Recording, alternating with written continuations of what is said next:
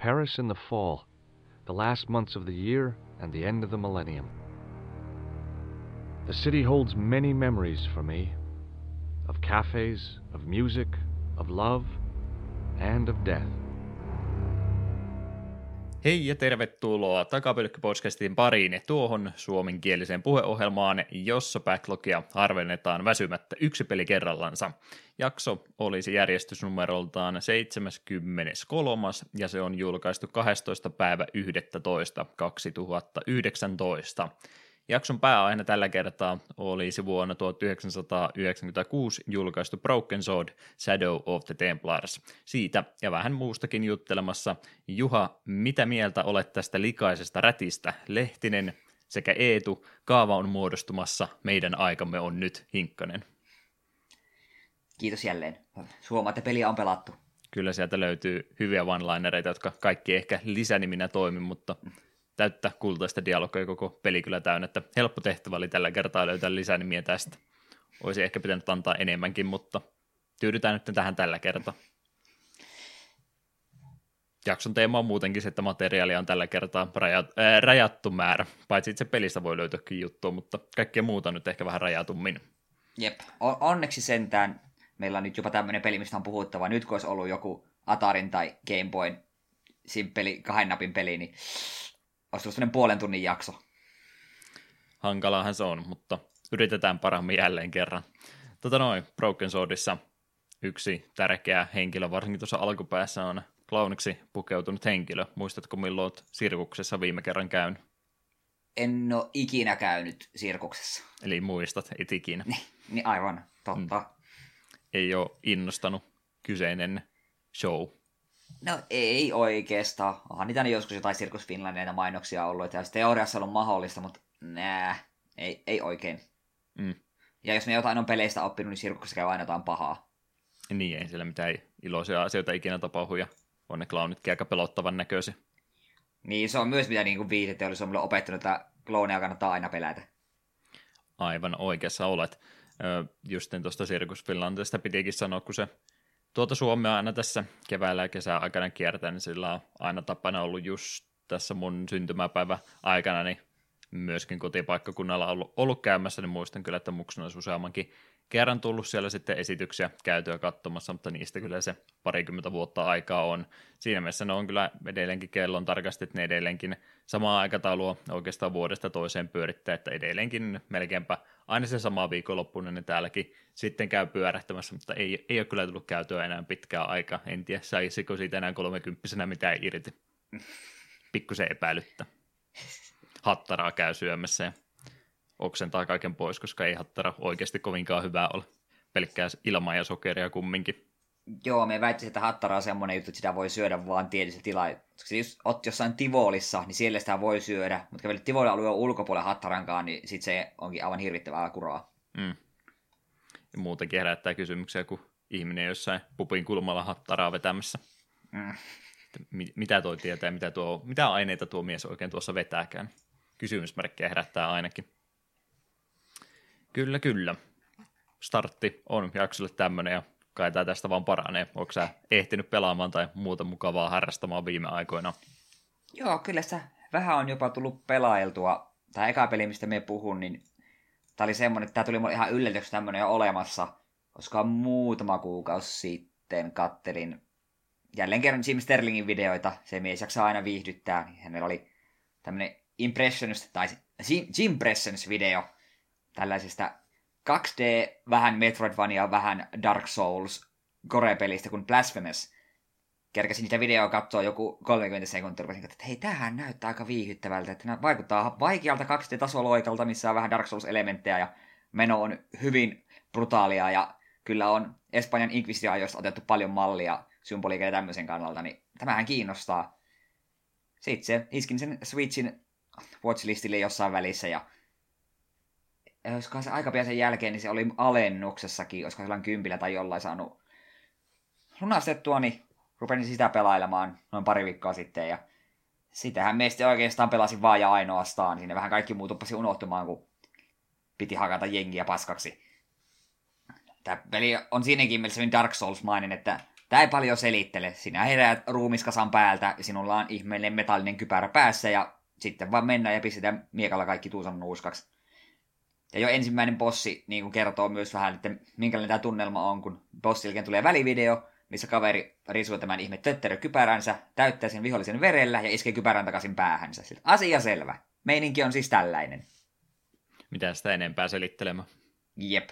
Kyllä se sitten vähän niin kuin rupesi esineitä lukemalla tälle, Lore-juttuja lukemalla, niin vähän selistä, mistä kaikesta on kyse, mutta en kyllä täysin kartalla ole. Se minä tiedän, että tuo uskonto, Miracle, ei ole tuossa pelissä kovin hyvä asia.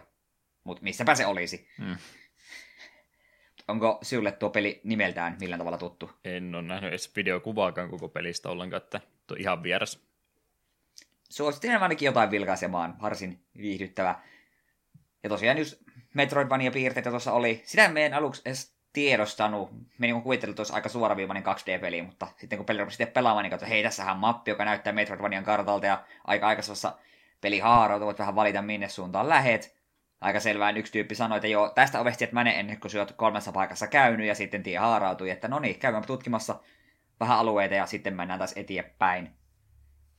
Ja niin, ja siinä Dark Souls-elementit siinä tulee siinä mielessä, että kun se kuolet, niin siltä jää Dark Souls tyylisesti tämä sun kuolinpaikka siihen merkiksi, mutta siltä ei mää sun rahaa tai kokemusta, vaan siihen menee vähän sun MP-mittaria, joka tuossa mm. pelissä on sellainen Fervor.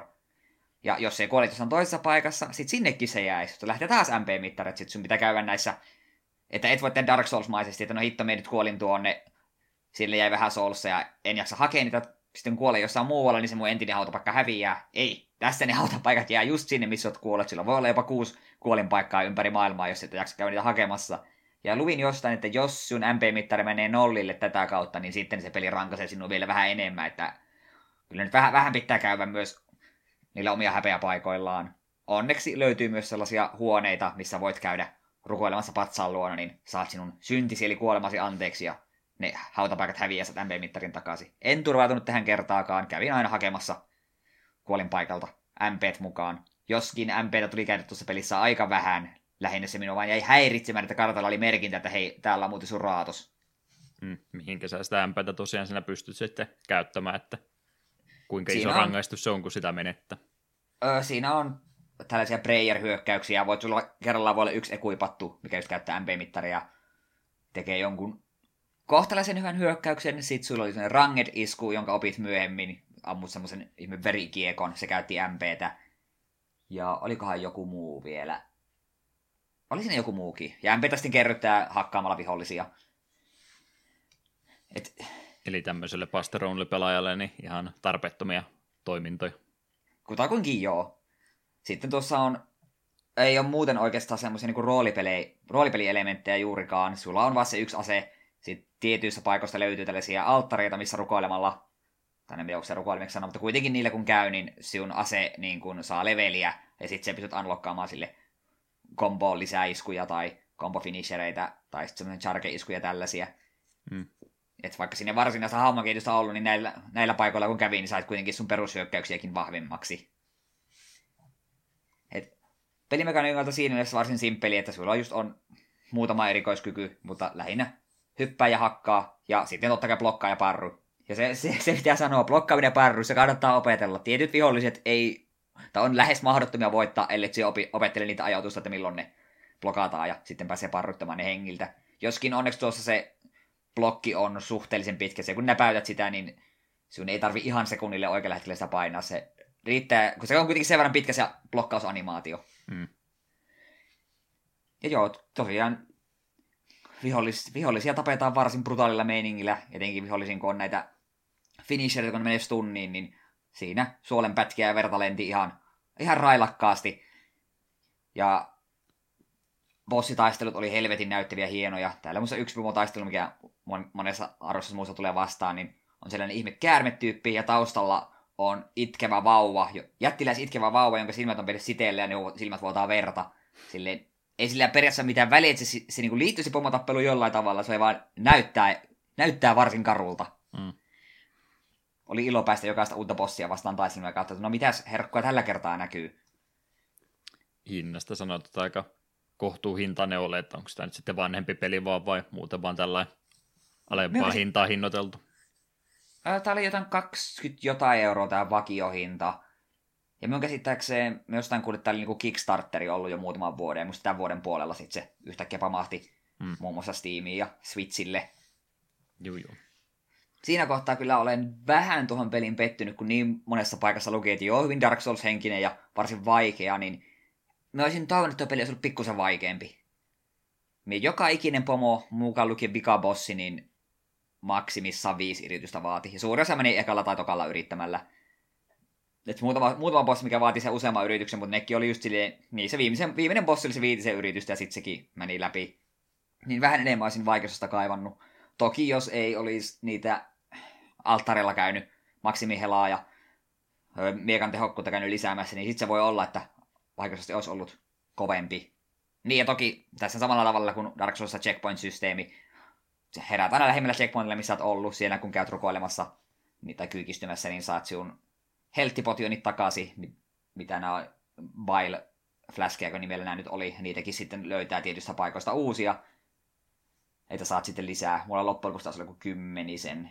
Ja ne, hi- no mutta ne ei kyllä hiilannut, alkuhan ne hiilas tosi paljon, mutta sitten myöhemmin kun maksimihelaa kasvo, niin olisikohan ne ehkä yksi kolmas osan, no vähän päälle yksi kolmasosa ehkä hiilas per potioni.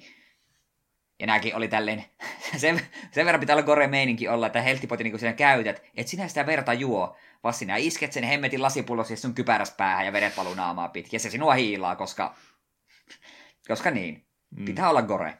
Metallia ihon läpihän se sillä käytännössä suoraan keho imeytyi. Jep. Olit Hyvä. kumminkin easillä pelannut ja suotta dissat sitä liian helpoksi. Ei siinä vaikeusaste valintoja ollut. Toki sitten siinä ilmeisesti käsitin, että jos olisi kaiken tehnyt, että jos oli useita sidequesteja, mitkä vissiin pystyi missaamaan, niin olisi päässyt parempaan endingiin. Joskin niin käsitin, että se ei kuitenkaan tuo ylimääräistä bossia, näin me vähän lueskelin. Ja sen perusteella, mikä endingi mulle tuli, niin se ei ollut se paras endingi. Näin, näin minä päättelin. Tosin mistä tuommoista pelistä tietää, kun kaikki, kaikilla on ikävää. Sterling sanoi mun mielestä aika hyvin, että tuossa pelissä kaikki on joko kuolleita tai ainakin kuolemassa. Se kertoo, se kertoo aika pitkälti kaiken tarvittavan. Sitten mun piti, joku asia mun piti tuosta vielä sanoa. Öö niin, sitä tuossa monessa arvossa valitettiin, miten tuossa tuo tasoloikkiminen on hyvin epätarkkaa ja äkkikuolemia on paljon. Niin en siitäkään nyt ole ihan samaa mieltä. Joo, eniten kuolemia tuli, kun piikkeihin rumahdin. Mutta me silti niin kuin odotin, että kuolemia olisi tullut paljon enemmän. Ja yleensä nämä kaikkein hanka, hankalimmat, niin hyppykohtaukset, niiden takana saattoi olla vain joku keräilyesine tai joku tämmöinen, että sinällään niitä ei olisi ollut pakko kenenkään käydä hakemassa. Mä olin joku 85 prosenttia vissiin kartasta tutkinut, kun pelin puskin läpi. Pistetäänpä tuommoinen silmäilyyn. Siitä varmaan muutenkin kuin Switch-versio on olemassa. Joo, Steamista löytyy myös. Ja ei kannata tosiaan kenenkään sitä vaikeusosta säikähtää. Mie väittäisin, että jos on 2D-tasoloikista ja toimintapeleistä enemmän, vähänkin enemmän kokemusta, niin kyllä tuo menee läpi kenellä tahansa. Hmm. Viimeisen bossin kohdalla meinasin ruveta pari ekaa yrityksellä käydä vähän kiroilemaan, totesin, että ei jumalauta, miten on, nyt on RN, RNGtä niin paljon, että tulee koko ajan ties minkälaista hyökkäystä joka suunnasta, ja tässä on parikin eri asiaa, mihin pitää hu- kiinnittää huomiota, että voin tehdä edes koko bossiin. Mutta sitten se pari kertaa, kun se yritti, niin rupesin huomaamaan, että okei, joo, aika selvä, selvät niin kuin, merkit oli, että milloin mikäkin hyökkäys on tulossa, ja vaan yksi tulipallohyökkäys oli semmoinen, mitä mie en oikein vieläkään tiedä, miten se olisi paras väistää kokonaan. Se oli vähän semmoinen, että olit huonossa, huonossa, he, huonossa paikassa, kun se hyökkäys lähti tulemaan, niin se oli vähän siltä GG. Ja se hyvin helposti pisti sut stun lokkiin. Vastaus on, että ei kannata olla huonossa paikassa. Se on kyllä sen taas totta. Saattoi olla, että siinä oli joku patterni, millä se teki niitä eri hyökkäyksiä. Oli muutama eri hyökkäys, mitä se käytti. Olin kyllä kattovina, että ne tuli aina randomilla, että mikä tulee seuraavaksi. Mutta muuten kyllä kaikki pomot, vaikka vähän helppoja olikin, suurin osa, niin oli varsin viihdyttäviä. Ja kyllä mulle tuosta pelistä hyvä mieli jäi. Pidin oikein paljon, jopa väitsin, että saattaa jopa tämän vuoden mun top kolmoseen mennä. Sen verran kivaa mulla ton pelin kanssa oli. Ja vähän on semmoinen, vähän kutkuttelisi, pitäisikö niitä lähteä. Niitä muutamia nurkkia, mitä ei kokonaan kerännyt tutkia, niin käydä niitäkin vähän vielä nuohoilemassa. Koska siltä ainakin yksi semmoinen miekka-alttari multa jäi löytymättä, koska me en yhtä skillia saanut vielä unlockattua. Tiedäthän sä, että speedrunaus on aina myös vaihtoehto. Siis, no, joo. Mikä veikkaa, että sitten tuosta pelistä aika, peli saattaa vähän ruveta potkimaan minun hampaille, jos ei miekkaa upgradea kuin muutaman kerran niissä pakollisissa paikoissa, niin... Ja siinäkin varmaan joku, no itse asiassa on nopeampaa kuin, että niilläkään käy edes rukoilemassa, että menet ohi vaan. No, sä voit ottaa se 100 prosenttia kategoriaa itsellesi haltuun sitten. Mm, sillä ei välttämättä hirveästi siinä kategoriassa tällä hetkellä kilpailua, mutta ehkä, ehkä nyt ei vielä. Se on se tärkeä ratkaisu, että nimenomaan valkkaa semmoisia kategoriaa, missä ei kilpailua, niin siitä sitä maailmanmainetta kertyy kovastikin. Mutta joo, sellainen oli Blasphemous. Suosittelen kyllä lämpimästi, jos teemaltaan kautta pelimekaniikoiltaan kiinnostaa. Minun, minun ainakin upposi ja kyllä mitä nyt arvostelu lukenut, niin vähän ristiriitoisia. Jotkut on tykännyt tosi paljon, jotkut on vähän valitellut just, että vähän enemmän saanut olla vaihtelua ja niin poispäin, mutta minä, minä tykkäsin. Oikein mukava tuommoinen välipala. Mutta sitten ajattelin pysyä kauhutunnelmissa, ehkä vähän ke- ke- kevyemmässä kauhussa tällä kertaa. Vielä kauheammassa kauhussa. niin. Nimittäin tuo Luigi's Mansion 3 tuli tuossa viime kuun viimeisenä päivänä. Olin sen jossain kohtaa ennakkovaran, olin puoliksi unohtanutkin, että aina joo, mulla oli tämä muuten ennakkotilauksessa, niin siinä en sitten vielä siinä julkaisuviikonloppuna kerännyt pelin koskeakkaan, oli vähän muuta menoa. Mutta nyt olen tuota muutaman illan pelannut, kuutisen tuntia on kellossa ja kyllähän se maistuu. Mie tykkään Luigi's Mansion ykkösestä, se muuta löytyy Gamecubelle. Sen kertaalaisille joskus joitakin vuosi sitten pelasin läpi. Ja tuolla kolmosesta, kolmosta niin kun rupesin pelaamaan, niin aika äkkiä mulla havahtui semmoinen ajatus, että hetkinen, kakkonenhan tuli 3DSlle joskus, Hmm. Sitten kävin katsoa hyllystä. Minä jostain syystä menin sitä omista, vaikka monta kertaa se oli mielessä, että pitähän tuo kakkonen poimia, hyviä arvosteluja saanut. Ja lai iskin kakkosen sitten CD-onissa tilaukseen, kun se oli se Select-versio. Oli jollain 20 silloin kaupan, laitoin sen tilaukseen. Voipi olla, että jostain kumman syystä se saatan joutua sitä odottelemaan hetken. Riippuu Tässä on... kuka toimittaa. Niin se on vähän, vähän saattaa nyt olla sellainen työtaistelu käynnissä, mikä vaikuttaa sekä sen saapumiseen että siihen, että minkä takia mulla saattaa pari viikon olla vähän vapaa-aikaa. Onneksi matkahuolto kulkee. Niin. Etä- ja CD-onin paketit. No, ihan sama. Se tulee, kun se tulee. Ei, ei, ei taida noissa peleissä niin syvällinen lore olla, että minun on pakko pelata kakkonen ensin tässä välissä. Mm. Mut joo, on tuota kolmosta tosiaan sen kuutisen tuntia pelailu. Ja jos minä kyllä tässä kohtaa luikin olisin pikkusen epäilyväs, minun minkäänlaisen kartanon tai ison rakennuksen kutsutaan. En luottaisi mitään yhtään. Et lähtisi. En lähtisi. Vaikka miten olisi hieno hotelli ja tälle, saat ihmeellinen kutsu vaan, että hoi tulkaapa tänne, niin kyllä en luota. Joo, Joo. se kakkososa nyt niin kauan sitten ollut, että kyllähän se oli meillä tota, uutisotsikoissakin silloin jo joku kerta tässä, ei niin kauan sitten. Oliko se sitten silloin ekana vuonna vai milloin, mutta ei sitä nyt kauaakaan ole. Joo, se oli hämmentävää, koska me muistan, kun se tuli, niin meidän mielessä oli siinä kohtaa ykkösen jo pelannut, niin se oli vähän se, että hei, tuo voisi jossain kohtaa poimia, ja sitten se oli vaan unohtunut. Mm. Ja olin kokonaan unohtanut, että siitä oli tullut S3 tuo Select-versio, että sen parilla kympillä sai helposti poimittua. Kyllä tässä nyt vähän, mitä on 3DSlle enää tullut, niin aika paljon siellä on unohtunut. Sieltä, toi näyttäisi ihan kivalta, mutta sitten se unohtaa saman tien sen ajatuksen. Jep, sepä. Joo, tuohan pelimekaniikka toimii hyvin samalla tavalla kuin kaikki muutkin Luigi's Mansionit. Ainakin minä oletan, että mm. kakkonen toimii samalla tavalla myöskin. Imuroidaan vaan kummituksia sisään ensin väläytäneen taskulampulla ja kerroskerrokselta tutkitaan tuota hienoa hotellia ja sitten päästään koko ajan vaan ylemmäs ja saa uusia mekaniikoita. Tuossahan se tärkein tulee siinä ehkä tunnin jälkeen, tämä vihreä limaluigi Guigi. Ihan ha- hauska lisää on, sillä pääsee kaltareiden ja muiden läpi ja se on välivideossa varsin huvittavaa, kun se ei kummituksiin reagoi millään tavalla. Kummitukset on hyvin pettyneitä, kun yrittävät pelotella ja oikein luiki on kauhuissaan ja Guiki ei kiinnosta, se vaan möllöttää. Ja ylipäätään me tuosta haluan sen sanoa, että tuo peli toimii sen takia, koska siinä on Luigi. Jos nuo noissa peleissä Mario päähenkilöinä, niin ei ne olisi lähellekään niin kivoja, koska Mariohan on niin perustelussa hahmo, mutta Luigille varmaan Mansion ykköstä asti niin on vähän pedattu tuollaista mm.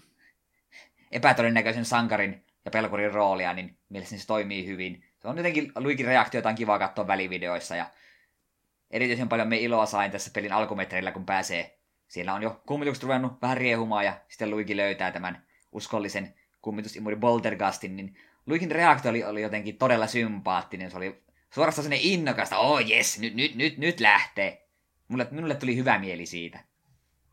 Niin mä en nyt sitten muistakaan, kuinka hyvin toi alkuperäinen Luigi's Mansioni silloin aikanansa myy, kumminkin näitä julkaisupelejä silloin Gamecube alussa oli, että oliko se nyt sitten ihmisille että se oli Luigi-peli eikä Mario-peli. Mä ainakin jonkin verran muistan sitä puhumista, että moni oli vähän pettynyt, kun ei ole Mario-peliä heti Gamecuben julkaisussa tulossa ulos, vaan joku tylsä luikipeli vaan, kuka semmoista haluaa.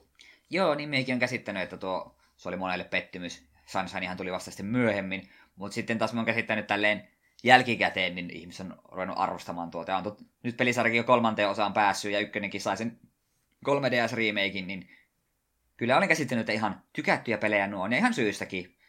Olen sen verran, mitä arvosteluja vilkuillin, niin kyllä monet muutkin on samaa mieltä, että tuo on varsin mainio hankinta, että jos Switchi löytyy, niin ei ole oikeastaan mitään syytä olla hankkimatta tuota. Ja se on kuitenkin sillä, sillä tavalla niin erilainen Mario-peleihin, niin ei niitä mun mielestä oikeastaan voi edes laittaa, ei niitä voi verrata. Joo, kyllä tuossa kun ensi viikolla varmaan pitäisi jotain Switch-peliä saada hommattua, niin mietin, että ottaako nyt sitten kaikkea muutakin semmoista, mitä tässä on missannut, niin se paketin hinta nousee yllättävän korkeaksi heti, kun miettii, että pari Pokemon-peliä tuosta, noin voisi Luigi's Mansionin napata, ja mitä tässä nyt on muuta Fire Emblemia tullut, ja on varmaan muutakin ollut, niin se on jo yllättävän kallis paketti, kun kolme neljäkin peliä saat yhdellä kertaa ostoskoriin laitettu. Kannattaa hoitaa digitaalisena, jos haluat ne joskus käsisi. Niin, tarvittaessa. Kyllä toi Jep, ver- verkkokauppa ainakin matkahuollon kautta lähettää. Ei niin joo, totta. Hidastu. Mm. Totta. Joo, tosiaan me tuota yritän mahdollisimman nopeasti nyt puskea läpi. Ei tuo nyt varmaan kauhean pitkä peli pitäisi olla. Ja miten mä olin laskeskelevani hississä, että kerroksia tuossa hotellissa on joku 15, ja mä oon kerroksessa kahdeksan. Niin mun on varmaan hirveästi pitäisi tuohon mennä, koska tosiaan tuossa tulevana perjantaina se Pokemon, jonka kanssa minä olen ollut hyvin niin kuin epävarma, että haluanko meissä vai enkö minä halua. Ja sitten tuossa viime tiistaina yhtä aamulla heräsin vaan, että ei hitto, että uusi Pokemon on vähän päälle viikon päässä, niin kyllähän se pitää saada. Ja kävin digitaalisen Shieldin tilaamassa. Siellä se odottaa, että perjantaina sitä pääsee sitten pelailemaan. Ja se, en ole varmaan, kun se nyt vielä sitten julkaisupäivänä voimassa. Se oli hämmentävää huomata, kun itse kävin sen digiversion ennakkotilaamassa, että siinä oli tämä, että digitaalisen version kuuluu Steelbook. Mie en siihen aluksi edes kiinnittänyt huomiota, mutta sitten siinä kuitenkin luki, että hei, että voit mennä tuonne My Nintendoon sen lunastamaan ja kävi siellä katsomassa. No perkele, kyllä nämä Suomeenkin tulee, niin siellä on jossain postin syövereissä minua odottamassa myös digitaaliselle pelille Shield, Steelbook, joka on hyvin hämmentävää, mutta ihan miten vaan. Se tulee, kun se tulee hyllyyn koristeeksi et lukenut sitä pienellä eh, printattua, missä luki, että se täytyy itse 3D-tulosta. niin, niin lähetään pelkät ohjeet postitse, aika ystävällistä. Joo. Joo, jos sen digitaalisena aikoo tuo peli joku muu vielä hankkia vielä niin julkaisuun, niin en tiedä, sinne musta luki, että tämä tarjous on se niin kauan kuin varastossa riittää, niin jos se nyt on voimassa, niin en näe mitään syytä, minkä takia sitä Steelbookia ei kävisi lunastamassa. Mm. Lisää täytettä hyllyyn taas.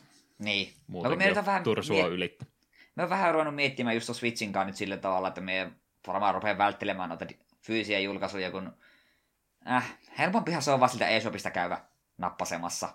Mm. Ja hu- Joo, huhujen... miettii, miettii noita digitaalisia kauppapaikkoja, niin Nintendo nyt varmaan on se viimeinen, joka sieltä on kaatumassa missään vaiheessa. Sitä rahaa vielä sen verran polttaa, että vaikka pari huonoa konsolia seuraukset tulisikin putkeen, niin eiköhän tuo Nintendo vielä tulevaisuudessakin ole olemassa. Jep. Se ja... vaan sitten taas 15 vuotta eteenpäin käydään täällä uutisotsikossa juttua, kun Switchin kauppapaikka suljetaan kokonaan ja sitten ei tuon tällä kiehumassa.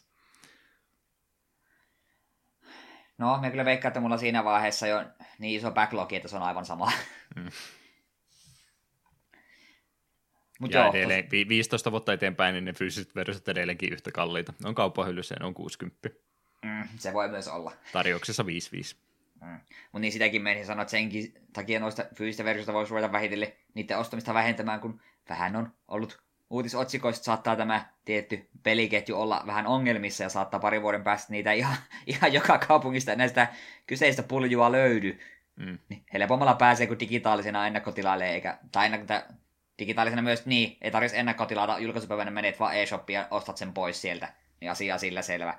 Ei tarvi työpäivän jälkeen käymä keskustassa pyörähtämässä ja käydä peliä nappaamassa mukaan.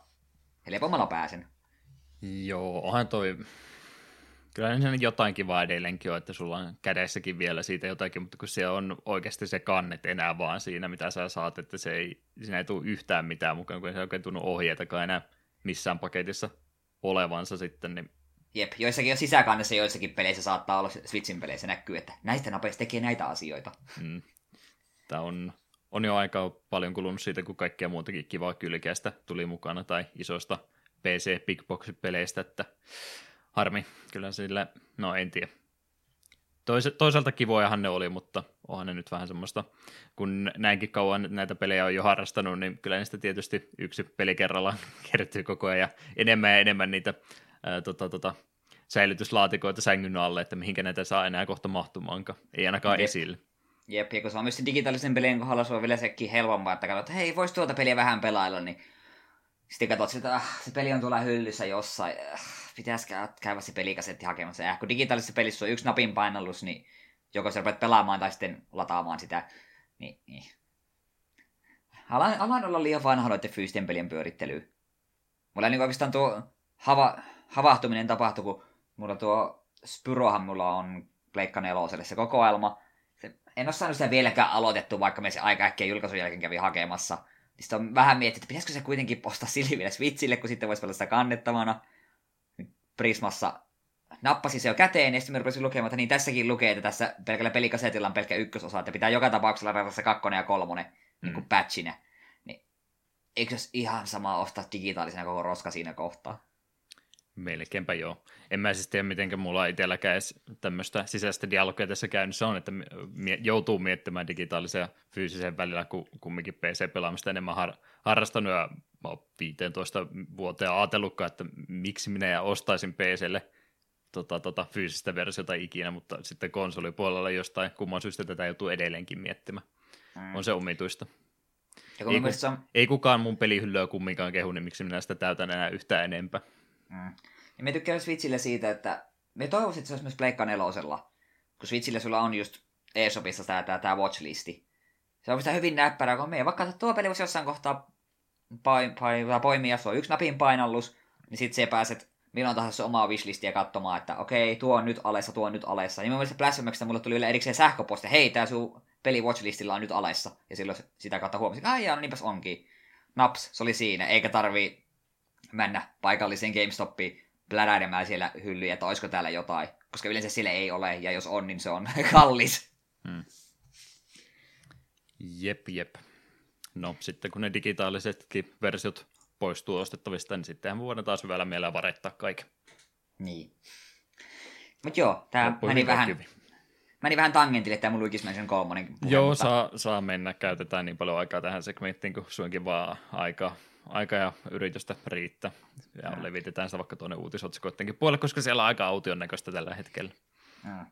Mut Joo, siinä oli minun Luigi's Mansion 3. Hyvä, hyvä peli vaikuttaa olevan ja olen tykännyt. Ja en varmaan ihan heti putkesta kakkosta aloita sitten, kun se joskus saapuu. Mutta onpa se sitten sillä olemassa. Suosittelen, jos aiemmista Mansioneista on tykännyt, niin väittäisin, että tuokin uppoaa. Entäs jos mä en kumpaakaan pelannut, tykkääks mä sitten? Mä en ilmeisesti tykkää tällä perusteella. Siis, olen käsittänyt, että tuo kyllä uppoaa vaikkei aiemmin. Kyllä se varmaan per, peruspelimekaniikan tiedät. Imuroi kummituksia, mm. tutki paikkoja. Tiedän imuroinnin toimenpiteen, miten se tapahtuu. Mm, aivan. Mut joo, siinä oli oikeastaan mun isommat pelailut. Voi pitääpä katella, voi olla, että ensi jaksossa sitten on enemmän, kun tosiaan nyt tätä vapaa-aikaa on ainakin jonkin aikaa enemmän. Niin, mutta se taas voi sitten olla, että seuraavaksi minä sanon vaan, että joo, että tulipa pelattua Pokemonia 247, että No, edellisestä ekstra, ekstra jaksosta on jo kaksi vuotta aikaa, että pitääkö meidän ruveta jo tämmöistäkin miettimään.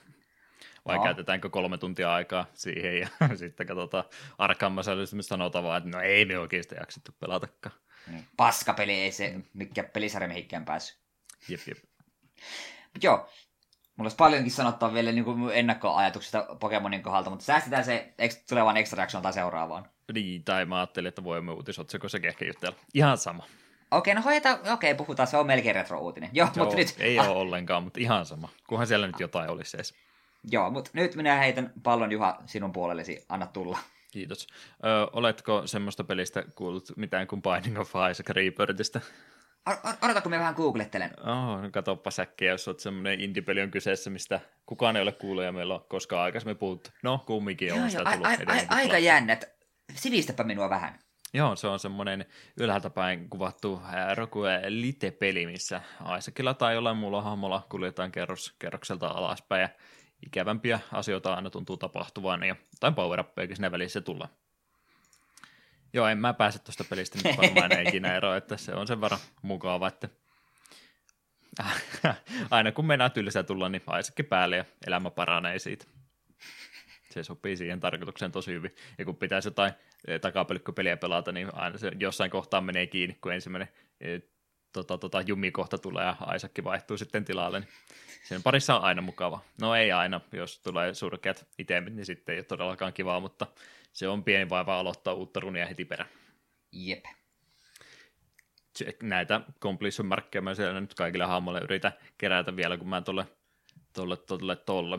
Mikähän takia mulla ei tullut nyt tämä hahmo nimeäkään ollenkaan mieleen, vaikka mä koko ajan kyseistä peliä pelaan Magdalenille. Mä en mennä tuota hassia nyt saada millään ilmestymään, että olikohan siinä joku vaatimus, että tietyssä ajassa pitää klierata johonkin asti vai mikähän siinä oli, että se hassin reitin sai auki en muista kyllä ulkoa sitä niin pitkä aika viimeksi, on tullut pelailtua. Sun, sun pitäisi kaikki tuosta pelistä tietää. No odotahan nyt, kunhan se viimeinen lisäili tulee, jos sitten se Switch-versio nappaa, niin sitten minä puhun taas vuorossa joka jaksossa taas Isaacista. Mm. Ja Pampuki oli nyt ihan K2-13 päivä, eikö se ole ihan justiin tulossa kanssa? Oi paska. Mm. Tämäkin meinasi unohtua kokonaan. Mä en, mä en pelaa Arkham Asylumia ollenkaan. Katsotaan joku ei, tekstiä puheeksi ohjelma laitan ihan mä kopipastan sen joku Wikipedia-artikkeli Arkham Asylumista, niin se hoitaa to jakson nauhoituksen meidän puolesta. Sen verran tällä Steamista vakoilee, että sulla on Isaacissa tällä hetkellä 91 tuntia pelikellossa. Kohta paukkuu se sataan. Onko itse asiassa heitto... No okei, mulla on 102. No, aika nopeasti mut kiinni. Mä oon viimeksi pelannut sitä vuonna 2017 näköjään, ja sen verran Steam mulle kertoo.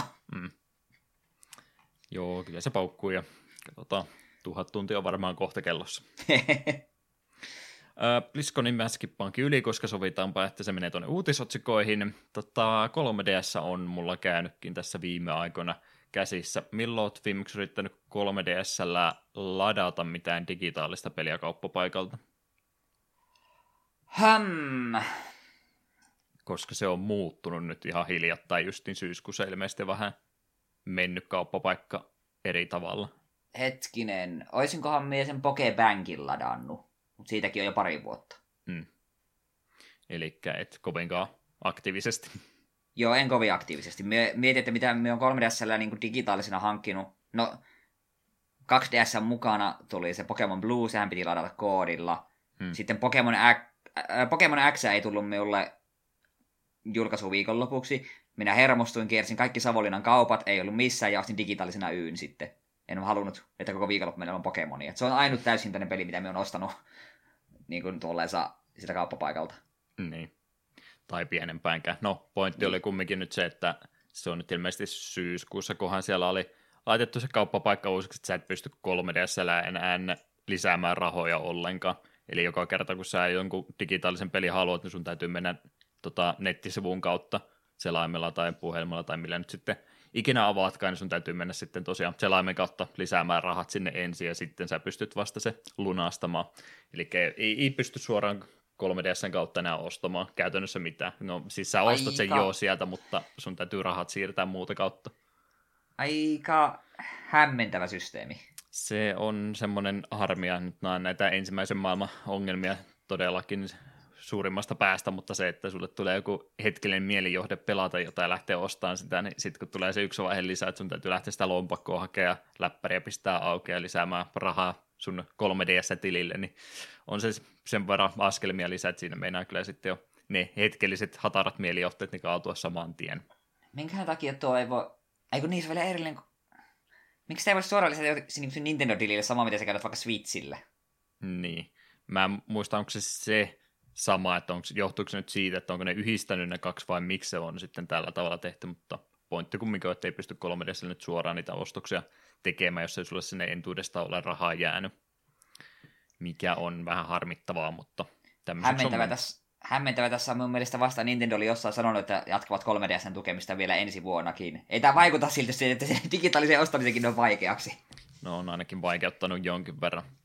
Ja sekin vielä sitten, en tiedä saatoin katsoa väärin, mutta mä ainakin sen nopean rahansiirron aikana, mitä mä tein, niin oli mun mielestä niin, että mä en pystynyt sitä tarkkaa summaa nimenomaan maksamaan, vaan mun piti nimenomaan se joku könttäsumma sinne rahaa pistää ja sitä sitten käyttämään. Aika on tietysti tyhmä. hyvä, jos sinne jää jotain senttejä taas pyörimään, niin ei nyt tietysti iso ongelma ole, mutta se, että jos sulla jää senteistä kiinni, että sulla, sulla on siellä rahaa, mutta viisi senttiä puuttuu, niin sitten joutuu taas se kympi vähintään sinne laittamaan kuin pienen pelin takia. Aika helvetin hölmö systeemi, kyllä Switchillekin pystyy ottaa vaan recovered amount only. Ja kaikissa mm. kauppapaikoissa pystyy tekemään vain sen verran, kun mitä sinä tarvitset. Niin se ennen toimi, mutta se oli ilmeisesti sitten liian helppoa, niin nyt on tehty vähän vaikeammaksi. Sitten kas kummaa, kun ei jostain vielä hyppäsi sinne ikkunan, että hei, olisiko kuitenkin fiksumpaa, että pelaisit Switchillä? Niin.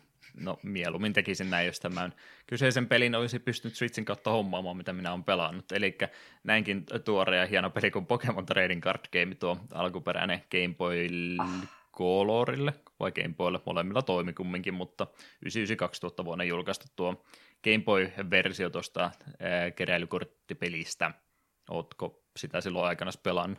Kyllä, olen paljonkin. En mielestäni läpi asti ikinä ne viimeiset matsit on aika, aika tiukkoja, niin niitä en muistaakseni ikinä vetänyt läpi, mutta kyllä kaikki medalit ainakin sain. Joo. Ihan näppärä käännös kyllä täytyy hattua nostaa siinä mielessä, että vaikka on alusta aika alitehoinen ja ruutu pieni ja resoluutio on mitä on, niin silti ne on tosi hyvin saanut kyllä tuohon taskukokoon sitten tämän korttipelinkin käännetty. Et siinä mielessä en nyt lähde haukkumaan te, tota Pokemon TCGtä ollenkaan, mutta siinä ehkä pikkasen vähemmän niitä interaktioita on huomioitavana kuin jossain Magicissakin esimerkiksi. Siinä mielessä varmaan pienemmällä koodin kirjoittamisella pääsee kuin jonkun Magic Arena tekemisen kanssa, kun ei mitään toisen vuorolla pysty tekemään ja muutenkin aika vähän interaktiota toisten korttien kanssa näillä on. Kumminkin niin aika tota, tota, blast from the past koko alkuperäinen TCG on mä sitäkin silloin joskus jonkin verran pelannut, korttejakin toki oikeita oli, mutta ei sitä kukaan silloin osannut oikein pelata, niin, niin se jäi sitten näiden videopelien varaan, jos halusi päästä vaikka ees tietokonetta vastaan pelaamaan, niin sitä kautta sitten tuli tuotu kyllä kyseistä alkuperäisiä korttejakin sitten hyödynnettyä. Ei ollut itsellä tota, mutta niitä ensimmäisiä emulaattoreita kumminkin, mitä aikana kokeilin, oli just Game Boy-emulaattoreita, ja sitä kautta tuokin sitten tuli löydettyä. Mutta ihan hyvin on tosiaan saatu tuonne Game Boy-alustallekin se keräilykorttipeli sitten käännetty, ja oli, oli sitä hauska pelata. Totta kai siinä nyt on vähän hankalaa, kun ei ole mitään kosketusnäyttöä, hiiriohjausta tai tämmöistä, että voisi vaan kursoria laittaa päälle ja huverata, että mitä sitä kortti taas tekikään, niin totta kai se on sitä valikoissa eestakaisin rämpäämistä, mutta kyllä se on niin hyvin pystytty, tai niin hyvin tehty kuin vaan suinkin tuolla alustalla pystyy tekemään, että ei siinä se enempää ongelmia ollut, ja noi alkuperäiset Pokemon-kortit nyt on kumminkin suht simppelisti kirjoitettu, jotain tiettyjä Pokemon-powereita lukuun ottamatta, jotain erikoisominaisuuksia tietyillä korteilla, niin kyllä se melkein kerran vaan lukasit sen kortin, niin sä ymmärrät saman tien, mitä siinä sitten on, että ei ole keywordeja hirveästi, mitä tarvitsisi ulkoa opetella ja muuta erikois skenaariotilanteita, mitä tämä käyttäytyy tässä tällä tavalla, niin ei mitään semmoista, suht suoraviivainenhan tuo Pokemon-korttipeli ainakin silloin oli, en tiedä miten se nyt sitten on muuttunut, ainakin Power Grippiä se ilmeisesti on aika paljon tapahtunut sitten noiden alkuvuosien. Joo, siitä menikin sanoa, että ei ole pitkä aika toin J-Witsin, J-Witsin tämän videon siitä, miten Pokemonien HP on korttipelissä lähtenyt aika radikaaliin nousuun, kun mitä Charizardin 120 oli vissiin aiemmin se maksimi, ja mm. nykyään vedellä jossain melkein 300. Että wow, jotain, jotain on tapahtunut tässä välissä. Pikkasen lähtenyt keulimaan sitten sen jälkeen. Mutta mut miten tota nyt alkuperäistä siis kuvailista käytännössä siinä on, on ne samat tyypit, mitä itse varsinaisessakin eh, Pokemon-peleissä. Jonkin verran siellä on yhdistelty, että Ground ja Fighting on ilmeisesti se on samaa korttia ja Psychic ja Poison on samaa tällä tavalla, että ei ole ihan, ihan jokaista tyyppiä erikseen laitettu, että pikkasen on sitten yhdistelyäkin siinä toteutettu. Käytännössähän tuossa nyt mikä ei estä sua tekemästä niin montaa ö, eri tyyppiä kuin vaan suinkin mahdollista, mutta loppuu vaan noihin energiakortit sitten kesken, että en usko, että tuossa kannattaa kahta, kahta tyyppiä enempää yhdistellä, ellei sitten justin normaalia laita sille kolmanneksi, joka sitten voi käyttää ihan mitä tahansa energiaa.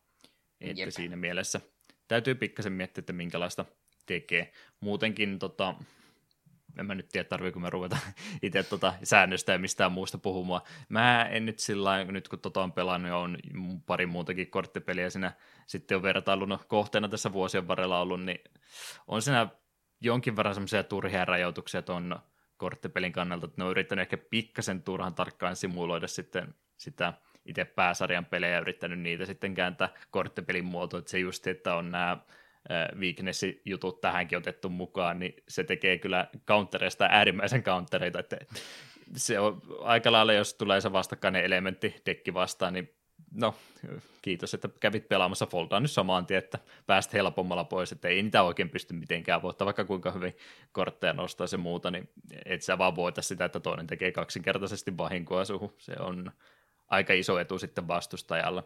Jep, Tämä ja, huono, on... ja mm. saattaa olla myös se, ei se itse teet siihen vaan nollaa, kun se on miinus 30 damakea, teet jokaisella iskulla itse siihen. Niin. Se eh. Et tässähän nyt sitä pystyy toki helposti kertaa, kun tämä on yksin peli muotoon tehty, että käytännössä vähän niin kuin Pokemon pelien maailma, paitsi että kaikki rautat välistä pois, että pelkkiä trainer patleja vaan toisensa jälkeen, niin eihän tässä mikään estä sua sitä dekkiä lennosta vaihtamasta ja äkkiä resetoimasta ja muuta, että nopeasti pystyy sitten vastaamaan siihen, ja se tekee pelistä myöskin aika helpon sitten siinä mielessä, että sä menet johonkin ne tota, groundi-salille sinne menemään ja pistät vaan pelkkää noita crash type kortteja sulle siihen päälle, niin se aika, ei nyt ihan automaattisesti toki voita joo, mutta aika helppo on sitten noita vastustajakin heikkouksia tuossa hyödyntää, kun on tämmöinen yksin peli sitten vaan kyseessä. Jep, Eikä mitään rajoituksia, kyllä... kuinka usein dekkiä vaihtaa. Mm, sen me kyllä muistan, että tuossa välillä peli heittää vähän kurvipalloja, että menet olevina fighting-salille ja sitten siellä yhtäkkiäkin vastustajalla onkin joku tulipakka, ja sille, mitä täällä tapahtuu? Mm. Mik, mik, miksi tällä jätkällä on niin kuin, tulipokemoneja sen tällä fighting-salilla. Niin. Siinä jotain tuommoisia villejä kortteja silloin välillä tuli. Tosin nekin, kun niiden vastustajan pakathan ei muutu, niin se häviät ekan sitten siinä, että okei, sun pakka pelaa noita kortteja, minä peten siihen counterin. Niin, että siinä mielessä ei, ei rankaista pelaaja tuossa ollenkaan, vaikka käy häviämässä välillä, että se on vaan uusi yritys ja tekin vaihtaa ja sitten se meneekin yhtäkkiä paljon paremmin. Hauska Jep. kyllä siinä mielessä, kun on 20 vuotta vanha TCG-peli kyseessä ja ei ole mistään mikromaksuista eikä muista kukaan vielä kaunista ajatustakaan sanoa, että näitä pystyisi monetisoimaan tällä tavalla, niin toinen kuin joka kerta, kun sä voitat vastustajan, niin kaksi täyttä boosteria, ole hyvä. Ja sä voit samaa traineria vastaan vetää niin monta kertaa haluat, että se on aina kaksi täyttä boosteria joka kerta, niin ajattele, kun jossain HS tai Magic Arenassa, niin joka voitosta saisit kaksi boosteria, niin ei varmaan noita mikromaksuja tapahtuisi ihan hirveästi sen jälkeen. Jep. Että, että ihan jännä. Sekin tota, just niin kuin Magicia ja muuta pelannut, niin tossa, mä en tiedä siis onko tämä nyt ihan oikeassakin säännössä se sama asia, mutta ainakin tässä pelissä toimii sillä tavalla, että jos sä et nosta yhtään basic Pokemonia, eli ekaan evoluutiotason korttia, niin sä saat nostaa uudet seitsemän korttia, ja tässä se menee, että sä voit niin kauan nostaa ne seitsemän kortteja, kunnes se on se yksi basic Pokemoni. No, se johtaa sitten siihen, että mä tuossa viime illat on pelannut tekille, jossa on yksi kaiteri, eikä mitään muuta. Mutta Oi sitten, jumalauta sun kanssa. Yksi on sitten 59 muuta korttia, ne on trainereita tai energiakortteja. No, 20 kertaa nyt ei ole tullut skaitteria. Oh, no siinä se on, ei muuta kuin pöydälle tupla energiat päälle, sword stance ja grass energiaa ja sitten vaan slashia joka kerta, joka vuorolla, niin hyvin svippaa yhdellä kortilla koko peli. Niin, sitten tulee joku tulipakka vastaan ja pistää no. aikaisessa vaiheessa, saa jonkun arkkanainen sinne pöytään ja oksentaa sut kuoliaaksi. No siihen se loppuu, mutta ainakin joka tois, toista vastaan se toimii aivan mainiosti. Sä oot kiero. Me oletan, että oikea korttipeli mullikan sääntö ei mene tuolla tavalla. Epäilen kovastikin. Sen me kyllä muistan, että, sen me kyllä muistan, että tuossa välillä tuli se hyvin antikliimaksi matseja. Mä että oi nyt on vaikea tää Science-salipäällikkö, oi hitto hitto miten kovaa. Sitten sillä on yksi basic Abra pöydällä, sit se tapaat se, ja ai sulla ei ollutkaan muita basic Pokemoneja. No ok, tämä matsi kesti kaksi vuoroa ja minä voitin. Mm. Niin joo, se on, että jos... Hyvä dueli oli. Niin, Pentsillä, jos ei ole yhtään Pokemonia enää, niin se on sitä automaattinen häviö sen saman tien. Niin...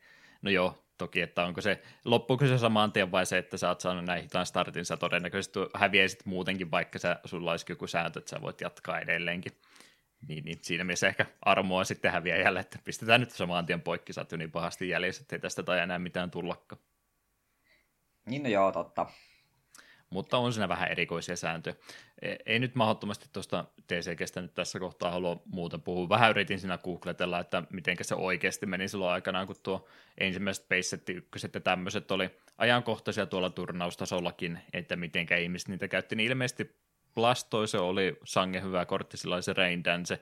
En nyt tarkkaan tutkinut, miten dekit, dekit toimii, mutta Blastoise ympärille ilmeisesti aika paljon dekkejä kasattiin. Sitten Hitmonchan oli aika yleinen kortti monessa dekissä, koska sillä oli ihan siis basic boksu, kun se ei mihinkään tuossa vaiheessa vielä muuttunut, eikä mitään baby Pokemoniakaan ollut. Niin, niin se, se tota, yhdellä energialla, muistaakseni sillä oli se chapi, ättäkin 20 vahinkoa teki, niin se oli niin nopea kortti pelata, että se oli ilmeisesti tosi hyvä monessa, ja sitten oli tuolla tuolla, mikä Clefireista tulee, kun mulla menee Clefablet ja toi toinen Pokemoni sekaisin. Mä en ihan sekaisin nyt kumminkin. Jompikumpi niistä evoluution muodosta, niin sillä oli joku semmoinen ättäkki, mikä tekee ö, aina kymmenen pinnaa enemmän vahinkoa, kuinka monta Pokemonia sulla pentsillä on, niin sekin sillä 60 saattaa lyödä aika nopsaa, että semmoista kivaa siellä aikanaan ollut. Täytyy joskus tutkia vähän tarkemmin. Tuskinpa pelaan tätä TCGtäkään nyt loppuun asti, että voi jossain kohtaa ruveta, ruveta raastaa liikaa, mutta ihan hauska oli tuommoistakin peliä nyt sitten pelata. Alusta on vaan vähän semmoinen, että ehkä vähän semmoinen modernimpikin versio tuosta olisi miellyttävämpi pelata kuin sitten Game Boy-versio 3DSL. Mm. Mä itse googlettelin, niin mä löysin jonkun keskus, tässä kyllä useampi vuosi, tai ilmeisesti nykyinen mullikan sääntö. Hmm. Et jos joo tosiaan, jos sulla yhtä basicia, sen jätät käteen, sit se mullikoit, ja voit tehdä niin monta kertaa kuin haluat, mutta vastustaja saa nostaa yhden ylimääräisen kortin sun jokaista mullikointia kohden. Aha, no niin, tuota, no, pahalta. Mullikoit 20 kertaa vastustaja aloittaa 27 kortilla kädessä, niin se saattaa kostautua. Minun porsareikä on tukittu, ei ole reilu. Joo, tuossa ei joudu edes diskardaamaan kättä, ettei ole mitään maksimi käden koko ajan tuossa pelissä. Jep.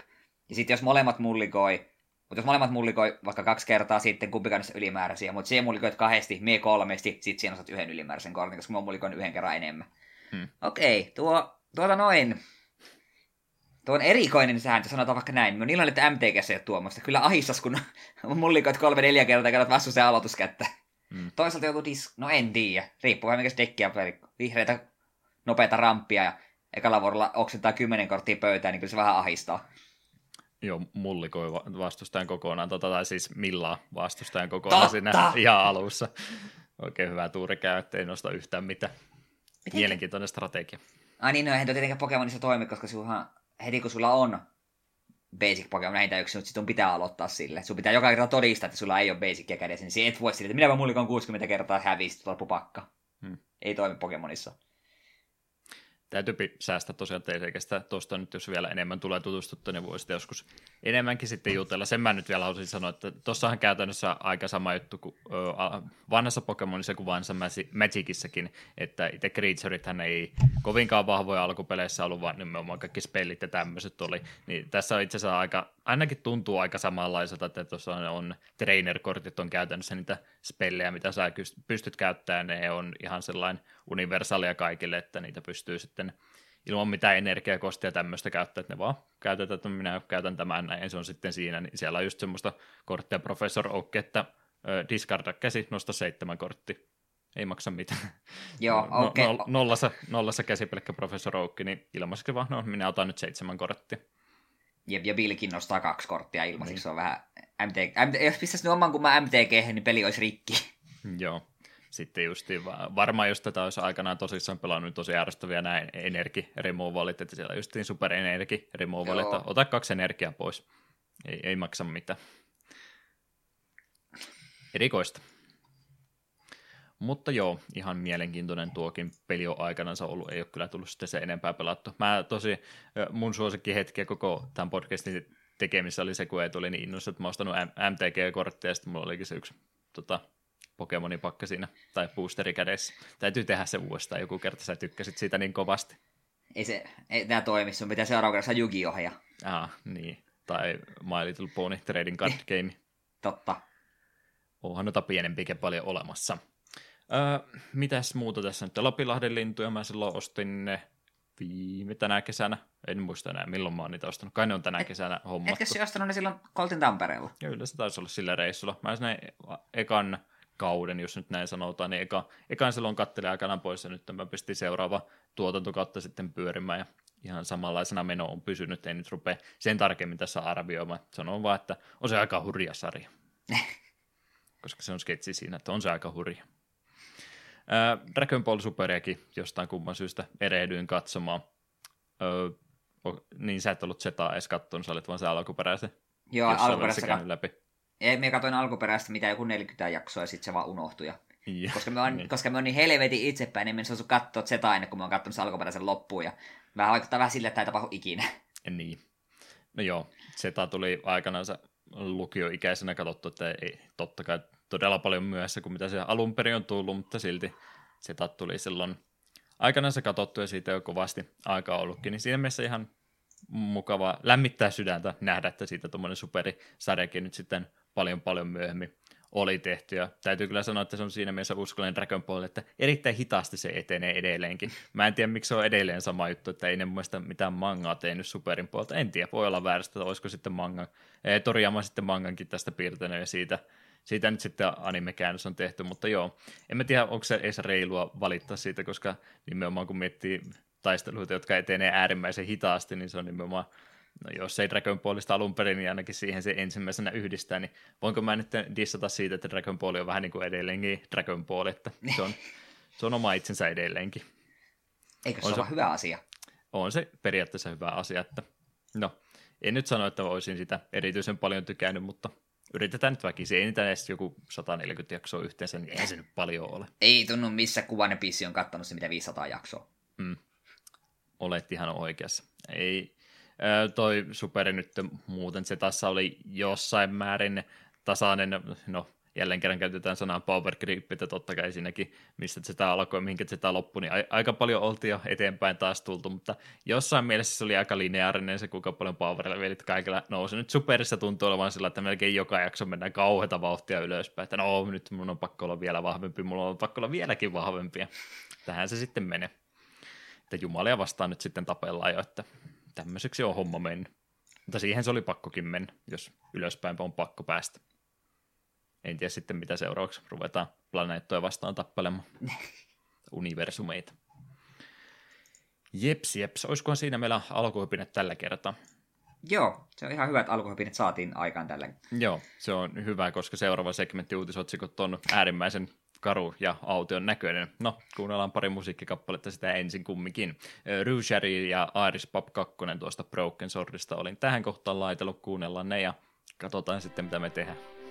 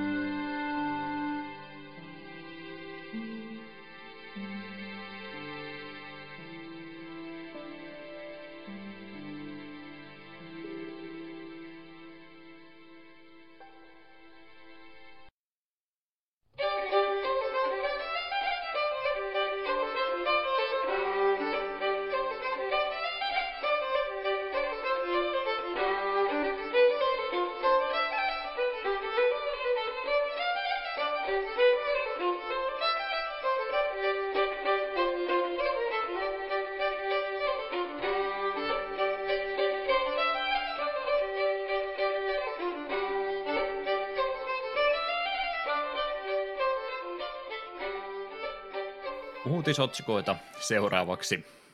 73 jaksoa Eetu. Niin pitkälle me ollaan päästy podcastia. Meillä ei lue uutisotsikoissa yhtään mitään. Miten tässä on näin päässyt käymään? Me ollaan liian tehokkaita. Olisi pitänyt pistää uutisia säästöön. Niin, se olisi varmaan pitänyt tehdä, kun ei tähän nyt etukäteen osannut varautua, että oikeasti ei retroista puheenaiheesta kirjoiteta yhtään mitään, niin nyt näyttää tämmöiseltä, ei ole retroimpia uutisia eikä pikauutisia ollenkaan. No, onneksi sitä ennen on yksi segmentti, mistä aina löytyy juttu. Tähän voi luottaa, että historiassa on sentään tapahtunut jotakin. Elikkäs, tänä päivänä pelihistoriassa, eli mitä tapahtui 10, 20 ja 30 vuotta sitten. Tämän segmentin pelastaja on saapunut 12. päivä 11. 2009, eli 10 vuotta sitten. Ja mitäs tänä päivänä olisi tuolla historiassa tapahtunut? Final Fantasy 11 online-version ultimaattiset kokoelmat oli tänä päivänä julkaistu sekä Japanissa että Yhdysvalloissa. Eli Xbox 360, Pleikkari 2 versio, joo, oikeasti tuossa lukee PlayStation 2 versiokin on, on Japanissa tänä päivänä julkaistu ja sitten on myös Windows-versiot tästä tullut ulos. Onko lähipiirissä ketään, joka olisi tota Final Fantasy 11 pelannut? Ei ole. Et ole keneltäkään kuullut edes puolitutulta. Mielestäni en. vähän sama ongelma. En kyllä muista, että olisi kukaan, kukaan vaikka tässä nyt muutama MMOta elämän aikana pelannutkin, niin en muista keneltäkään kuulen, että olisi sitten tätä Final Fantasy 11 pelannut. Se oli siinä pikkasen ennen kuin se puumi alkoi, niin voi olla, että ei se sitten niin, ollut vielä ainakaan täällä iskenyt läpi. Taisi olla Japanin suunnalla muutenkin vielä suun, ee, suositumpi peli kuin sitten mitä länsimaissa, vaikka niitäkin pelaajia toki löytyy. Suosittu peli oli, mutta ei, ei kyllä nyt ole kieltämättä lähipiirissä ketään ole, joka ainakaan olisi myöntänyt tätä pelanneensa. En tiedä sitten, mitä kaikkea tässä ollaan menetetty. Tarinoita kyllä on sitten jälkikäteen YouTubesta katsellut, että mitä kaikkea siinä on tapahtunut. Ilmeisesti siinä oli niitä semmoisia pitkiä useita päiviä kestäneitä bossitaisteluita. Kuulostaa Ihan. hyvältä ja terveelliseltä. Tänä päivänä myöskin oli julkaistu Lego Star Warsin Complete Saga kokoelma Steamin kautta, eli Windows-alustoilla ja maailmanlaajuinen julkaisu. En nyt ta- tasan tarkkaa tuosta kysy, mutta miten noin Lego-pelit näin muuten? Onko mihinkään tullut koskettua? Jotain Lego Star Warsia meidän aikoinaan pelasin mun vanhalla läppärillä, en muista, en muista koska se on ollut originaalisilloinkin tai jotain. Sitten Lego Harry Pottereita olen joku ehkä puolisen tuntia pelannut. Se, vaiku... se Star Wars oli ihan kiva, se Harry Potter vaikutti ihan kivalta, mutta sitten se vain jäi. Mm. No vähän tuommoisia pelejä, että musta ne on ihan kivoja, mutta jos mulla on vaihtoehto, niin me pelaa jotain muuta. Joo, sehän siinä vähän se ongelma taitaa olla. Nämä oikeastaan noin Lego-pelit korvannut kokonaan kaikki lisenssipelit, ettei oikein elokuvista enää niitä suoria pelejä löydy, mutta Lego-väännöksiä sitten niistä tuntuu olevan. Niitä vielä mm. Ihan konsoleillekin sitten tulee veikkaisin, että jos itsellä olisi jälkikasvua, niin heidän kanssa varmaan tämmöisiä, kun tarpeeksi vanhoja olisi, niin tulisi leikopelejä sitten ehkä enemmänkin pelattua, mutta ei mulla kyllä ikinä ole tullut semmoista fiilistä, että nytpä minä rupean näitä itsekseni pelaamaan. Mm. Suostuisin kyllä, jos joku ehdottaisi, mutta en, en olisi aloitteellinen tämän suhteen. Mitäs muuta tänä päivänä vielä oli tullut Overlordista? Oli myöskin tämmöistä kokoelmapaketteja julkaistu tänä päivänä Steamin kautta, eli Complete Pack ja Racing Helli osat oli tänään julkaistu, eli Racing Helli oli ilmeisesti ja lisälevy alkuperäiseen tai kakkoseen jompikumpi ja Complete Pack oli sitten, missä oli ykkönen, kakkonen ja tämä Racing Helli laitettu yhteen nivaskaan mun piti mennä ihan oikeasti tarkastaa. Mulle tuli sellainen fiilis, että ollaan me Overlordista jakso tehty, mutta mä taisin itse pelata sen vain jossain välissä ja mä puhuin siitä niin paljon, että se tuntui melkein kokonaiselta jaksolta.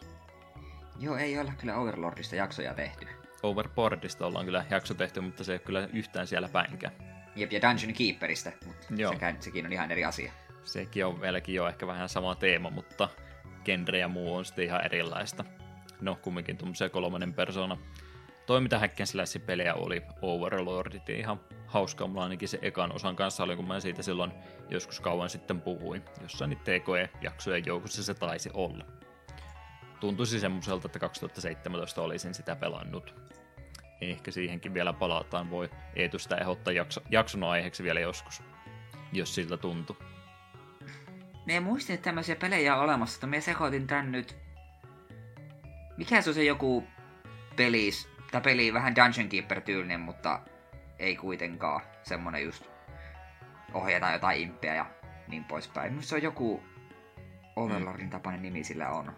Kyllähän tässäkin ohjastetaan impeä, mutta kyllä sä niinku itekin osallistut käytännössä. Se on niinku sekä että. Kolme, kolmas persona sä sitten näitä kätyreitä sinä ohjastat. No ehkä se on just tää pelisarja, mistä, mitä me, mihin me tämän sekoitin, hämmentävää kyllä.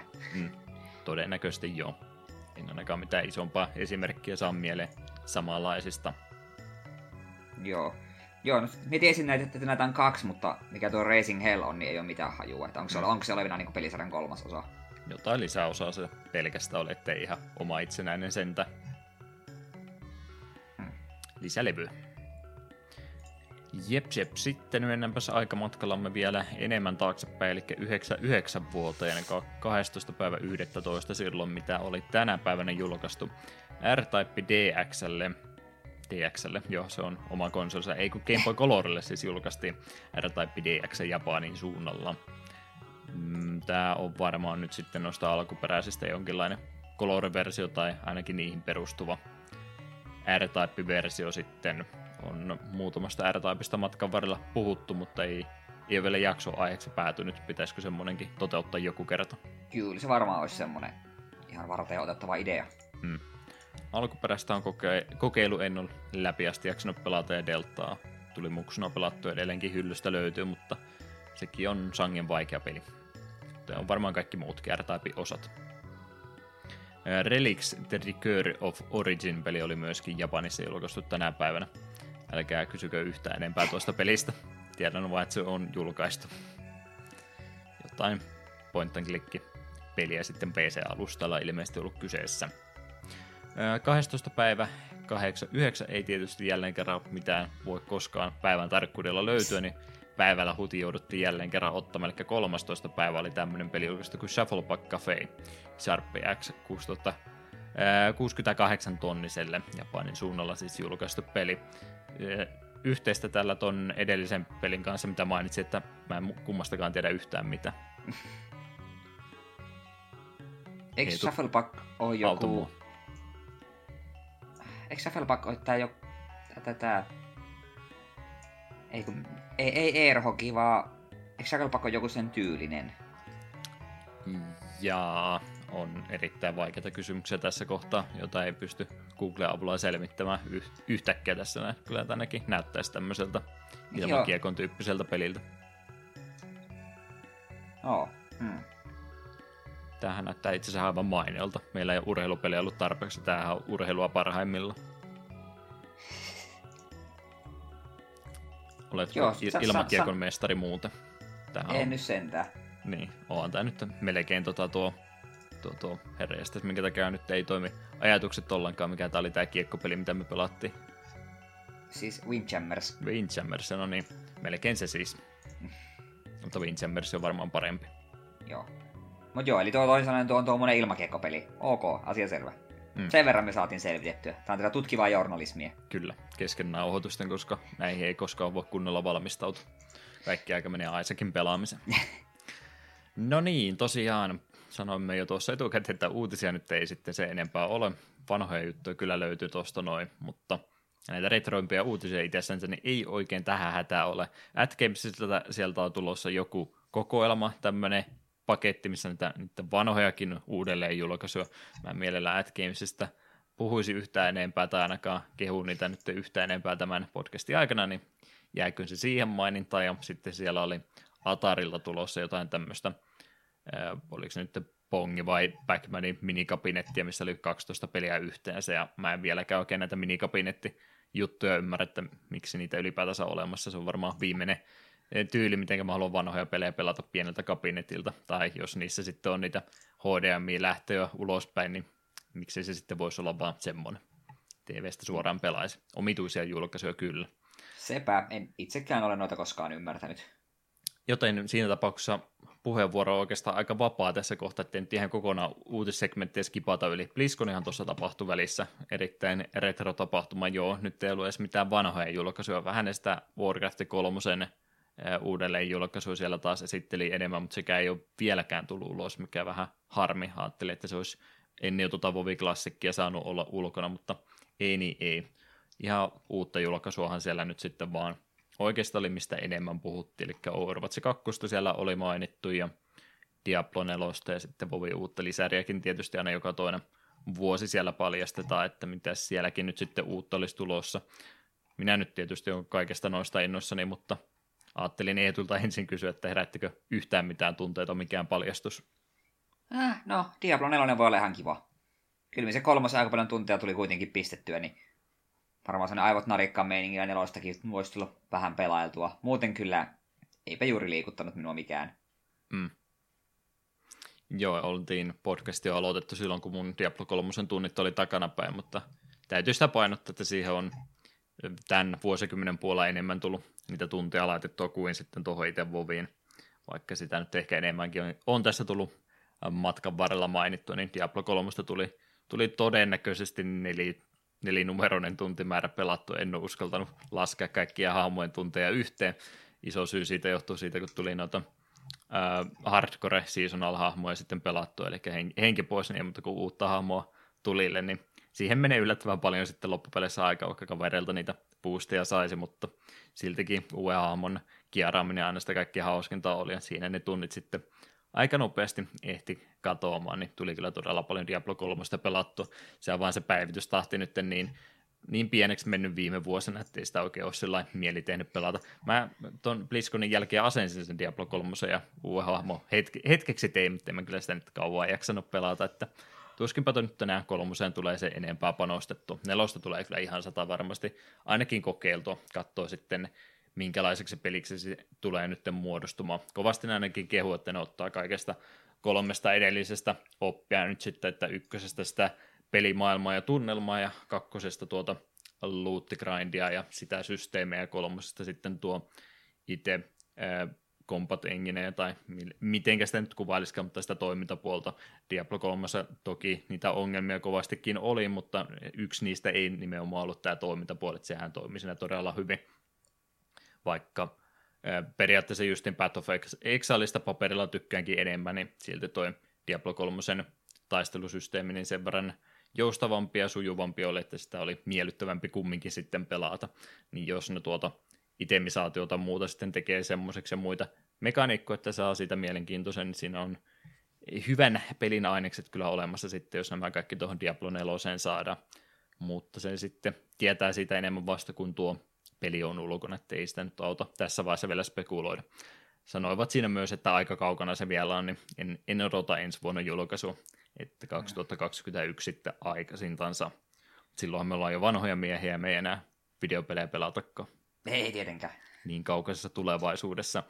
Overwatch 2 kanssa mä en oikein nyt tiedä mitä ajatella, koska mä nimenomaan tykkäsin Overwatchista sen takia, että se ei ole semmoinen julkaisu, että siitä tehtäisiin ikinä uutta päivitystä, että se on vaan peli, jolle tulee lisää sisältöä koko ajan, että se ei ole mitään vuosijulkaisuja. No, onhan siitäkin nyt sitten jo aikaa, että 2016, kun se tuli, vai 17.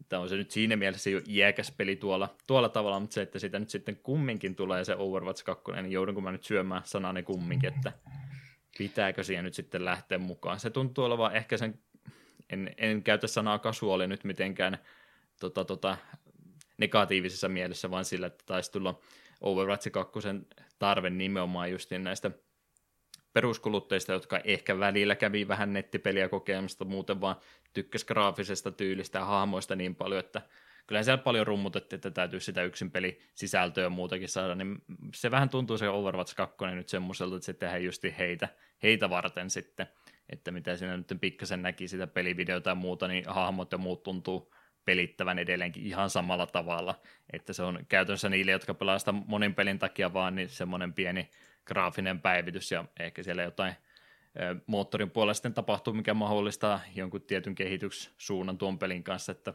saattaa se tarpeellinenkin päivitys olla, mutta näin, joka vaan monin pelistä tykkäsi, niin tiedän nyt sitten, onko tuolla yksin pelisisällölle niin tarvetta. Todennäköisesti tulee ostettua joo, mutta minä välttämättä tätä tarvin. Omituinen ristiriita minun lausunnossa tässä joo, mutta semmoinen tunnelma sen kanssa on. Koska en ole itse pelannut sekuntiakaan Overwatchia, niin tämä kakkosen julkis oli minulle vaan semmoinen iso olankohatusta. Ok, ei, ei liikuta minua suuntaan tai toiseen. Hmm. Joo, mäkin vähän kyllä jo kypsyin ja Overwatchin pelaamiseen sitten jo jonkin aikaa sitten, että ei sitä oikein selvinpäin ainakaan tee mieli enää pelata. Siitä tulee aina paha mieli. Povillisäriähän siellä kanssa nyt sitten tosiaan näytettiin. Katoitko edes traileria siitä? Eh. Just, katso, just katsoin pelaajan uutisia, kun silmälle, että sen nimi on Shadowlands. Asia selvä. Mm. Asia kunnossa ja ei liikuttanut se enempää. Ei, se on just tuommoinen, että jos jossain nyt tulee eteen, että Shadowlands tulee, niin minä ainakin tiedän, mikä se on. Se mm. riittää. Etten vahingossa innosta, uh, onko tämä joku uusi hieno peli? Ää, Vovi-lisäri. Ei siis mitään juonellankaan siellä nyt vanhaa saatetaan pikkasen eteenpäin, eli kymmenisen vuotta sitten, kun tuota peliä tuli vielä mahdottomia tuntimäärejä pelattua, niin sehän oli justin tämä Lich Kingin lisäri silloin, että saatiin käytännössä Warcraftin aikaistakin juttua silloin loppu, kun Arthasi saatiin syrjäytettyä ja pistettiin tuo Bolvar sitten tilalle, koska aina täytyy Lich King olla olemassa, ja nyt se on sitten tämän, tämän lisärin juoni se, että siellä tuo Sylvanas tulee paikalle ja kiskasee kypärän pois päältä, että joo, et, et sinä sitä enää tarvitse, ja pistetään tuo Nersulin kypärä sitten siitä rikki, tai Litskin kypärä, kun nyt tätä kuvailenkaan tässä, ja se onkin nyt sitten ollut semmoinen tietynlainen suoja tuota Shadowlandsia vasta, että nyt kun pistetään Lich Kingin kypärä rikki, niin sitten tuo, tuo tuon puoleen, eli Shadowlandsit tuolla Warcraftin universumissa, niin sinne nyt sitten pitäisi päästä vähän katsomaan, että mitä jännää täällä tapahtuu. Se nyt on käytännössä juoni tuolle lisärille. Kyllä sä nyt Lich Kingin ainakin tiedät. Kyllä me Lich Kingin tiedän. Mm. Se, sen asti ainakin pysyt kärryillä. Joo, no Lich King oli joka kuitenkin jo Warcraft 3, niin se on jopa asia, mikä minun jossain määrin liikuttaa. Mm. Ja Lich King on myös Hearthstoneissa paskamoinen kortti. Okei. Okay. Joo, semmoisella pohjalla se. Ja olihan siellä Diablo tätä mobiilipeliäkin tietysti, se on se kaikkiin kiinnostavi. Ai ei. Ei se ihan. No ei se. Itse meitä ohi men mainitsin Hearthstone, niin siihen oli kanssa lisää julkistettu, mikä Descent of Dragons vai mikä, joka en Hearthstonea edelleenkään ole pelannut pari vuoteen, mutta koska minä tykkään jostain kumman syystä katsoa tämän Hearthstonein pelaaja tämän Trumpin videoita, niin single player contenttia tulee häneltä taas sitten varmaan lisää ja sitten näitä card reviewtä. Ne on jostain syystä mielenkiintoisia ja miellyttäviä katsoa, vaikka itse peliä en haluakaan enää koskaan pelata. Hmm. Tota noin, ennen kuin vielä mennään muihin erittäin retroihin aiheisiin, ei meillä ensimmäistäkään vieläkään tässä tullut, vaikka kuinka yrittää sivuja päivitellä kiireellä, niin, niin haluatko tota, mielipiteen, eriävän mielipiteen, sanotaanko jopa epäsuositun mielipiteen tässä kohtaa? No anna tulla. Blizzconiin liittyen, tai Blizzardiin yleensä liittyen, koska anna tulla. puhuttiin me viime kerralla ja vai toisessa kerralla, kauanko sitä Hongkongin jutusta nyt on aikaa, kun se HSM-pelaaja pännesi ja rahat otti pois ja se myrsky, mikä siitä sitten nousi. Viime jaksossa minun mielestä siitä oli puhetta. Mm. Ö, olen ihan samaa mieltä siitä, että oli, oli turhan kova rangaistus kyseistä henkilöä kohtaan, mutta tämä kaikkien myräkkää poikotonti, mikä tuosta sitten seurasi, että ei, ei mitään Blitzardin tuotteita enää jatkossa voi hommata, niin ihan oikeasti. Mun mielestä tuo menee jo pikkusen liian pitkälle nyt, kun yksi tämmöinen tapahtuma tulee, niin nyt on sitten vihdoin viimein päästään sanomaan, että nyt se Blitzardi onkin sitten se kaiken pahan alku ja juuri. Ei ole varsinkin kuin Activisionin kanssa samassa pöydässä, niin ka- kaikki sanat on nyt sitten sanottu, mitä ihmiset on halunnut, ja vihdoinkin ihmiset sai sen syy, että nyt pääsee Blizzardiakin dissaamaan, ja mun mielestä toi nyt oli vain semmoista tekosyyettimistä sitten, että aina haluttu sanoa jotain ikävää Blitzardista, ja nyt, nyt ihmiset sai sen, ja ne oli sen takia tyytyväisiä, ja tuo about mennyt se pari viikkoa aikaa tästäkin, niin ei kun ketään enää kiinnosta se Hongkongin tilanne tälläkään hetkellä, kunhan nyt pääse vaan videopeliyritystä dissaamaan, niin he saivat siitä sen oman latauksensa purettu. No, kato, niin se vaan nykyaikana menee. Jos paljastuisi, että joku Blizzardin työntekijä on potkassut koiranpentua, niin siitähän olisi helvetinmoinen samalla, samanlainen äläkkä sitä nousisi, mutta ketään ei kiinnosta, mitä se koiranpennolle tapahtui. Hmm. Joka pitää vaan kaikesta, mitä joku iso yritys tekee väärin, tai yksityishenkilökin tekee väärin, niin siitä pitää nousta paskamyrsky. Ihmisten pitää saada räyhätä ja se on typerää. Siksi meidän itse tykkää lähteä tuohon lynkkausmentaliteettiin. Hmm. Joo, nämä Kiina-jutut ja muut on aiheita, joista takapölkky nyt valitettavasti ei ole ehkä se oikea foorumi keskustelemaan näistä, mutta se Mitä? nimenomaan, Eikö? joo, mutta kun sitä käytettiin nimenomaan näitä tota, ihmisoikeusrikkomuksia ja muita näitä tekoisin, että tämän takia saa Blizzardia dissata. Ketään ei oikeasti tätä gamer-tyyppiä, niin ei kiinnostanut nämä asiat ennen kuin se liittyi jotenkin videopeliin, eli nyt meidän pro-pelaaja pännättiin, niin nyt, nyt tämä täytyy ottaa esille, ja se oli vaan, mun mielestä mä väitän, että se oli melkein kaikilla vaan tekoisin, että nyt päästään syyllistämään ja käyttämään nimenomaan näitä ihmisoikeusjuttuja sen tekosyynä, eikä sen takia, että nyt on minun videopeliini uhattuna. Mm. Kun minun itteni tuossa koko tilanteessa, joo, mä olen samaa mieltä, että oli aivan ylilyöty se rangaistus, mutta minä tavallaan niin ymmärrän, miksi rangaistus tuli. Mutta eniten minun siinä kaikkein niin kyrsi se, että myös ne haastattelijat, niille tuli mm. se vuoden, vuoden kielto, että saa olla töissä meille. Tota, niin se oli ihan käsittämättä paskaa, että miten, ei, mitä ne teki väärin, ne saattu olemaan paikalla. No oli ne ilmeisesti suositellut sitä, että sanoo nyt vaan se vaan että ei estetä. Se oli ilmeisesti Aa, ollut okay. se syy siinä sitten. Okei, no sit sitä me en tiennyt. Me käsitin, että se tuli ihan puskista. Okei, no sit, sitten, mutta silti, täysin ylilyöty rangaistus oli. Ja on ne mm. ilmeisesti sitä nyt tullut paljon takaisin, että ilmeisesti nämä haastattelijoillakin, niin tippuksi niilläkin se ihme työkielto niin vuodesta puoleen. Hmm. Joo, ja, joku ja, over, ihan... ja joku Overwatchin tyyppihän oli vasta joku pääkeheittäjä oli sanonut, että toivoisi, että näitä rangaistuksia lievennettäisiin vielä entisestään. Niin, että ei nyt todellakaan kaikki siellä itse Blitzarin sisälläkään samaa mieltä asiasta ollut, että oli vain säännöt etukerta, etukäteen kirjoitettu ja niitä noudatettiin nyt sitten, oli ne liian kovat joo, mutta niin, se tuli nyt vasta tässä kohtaa sitten esille. Jep. Ja nimenomaan koko Bliskonia aloitettiin sillä, että he pahoittelivat sitä, että li- liian nopeasti reagoi tähän asiaan ja vähän turha kovalla kädellä, mutta ei se tunnu ihmisille riittävän, koska nyt on tekosyy dissata Blitzardia, niin mikään ei auta enää. Joo, no, katsoin sen anteeksi pyyntövideo ja se nyt ei minusta ehkä täysin tullut, täysin sydämestä ehkä ei tullut kyseinen anteeksi pyyntövideo. Se oli semmoinen kädenlämpöinen joo, mutta parempi, että nyt edes jotain sanoa, kun niin, se on, se on kyllä totta. mitään, mitään tapahtunut. Niin, en nyt oikein tiedä, että miten se olisi voinut asiaa pahoitella niin, että kaikki olisi ollut sitä, ah, kaikki kunnossa.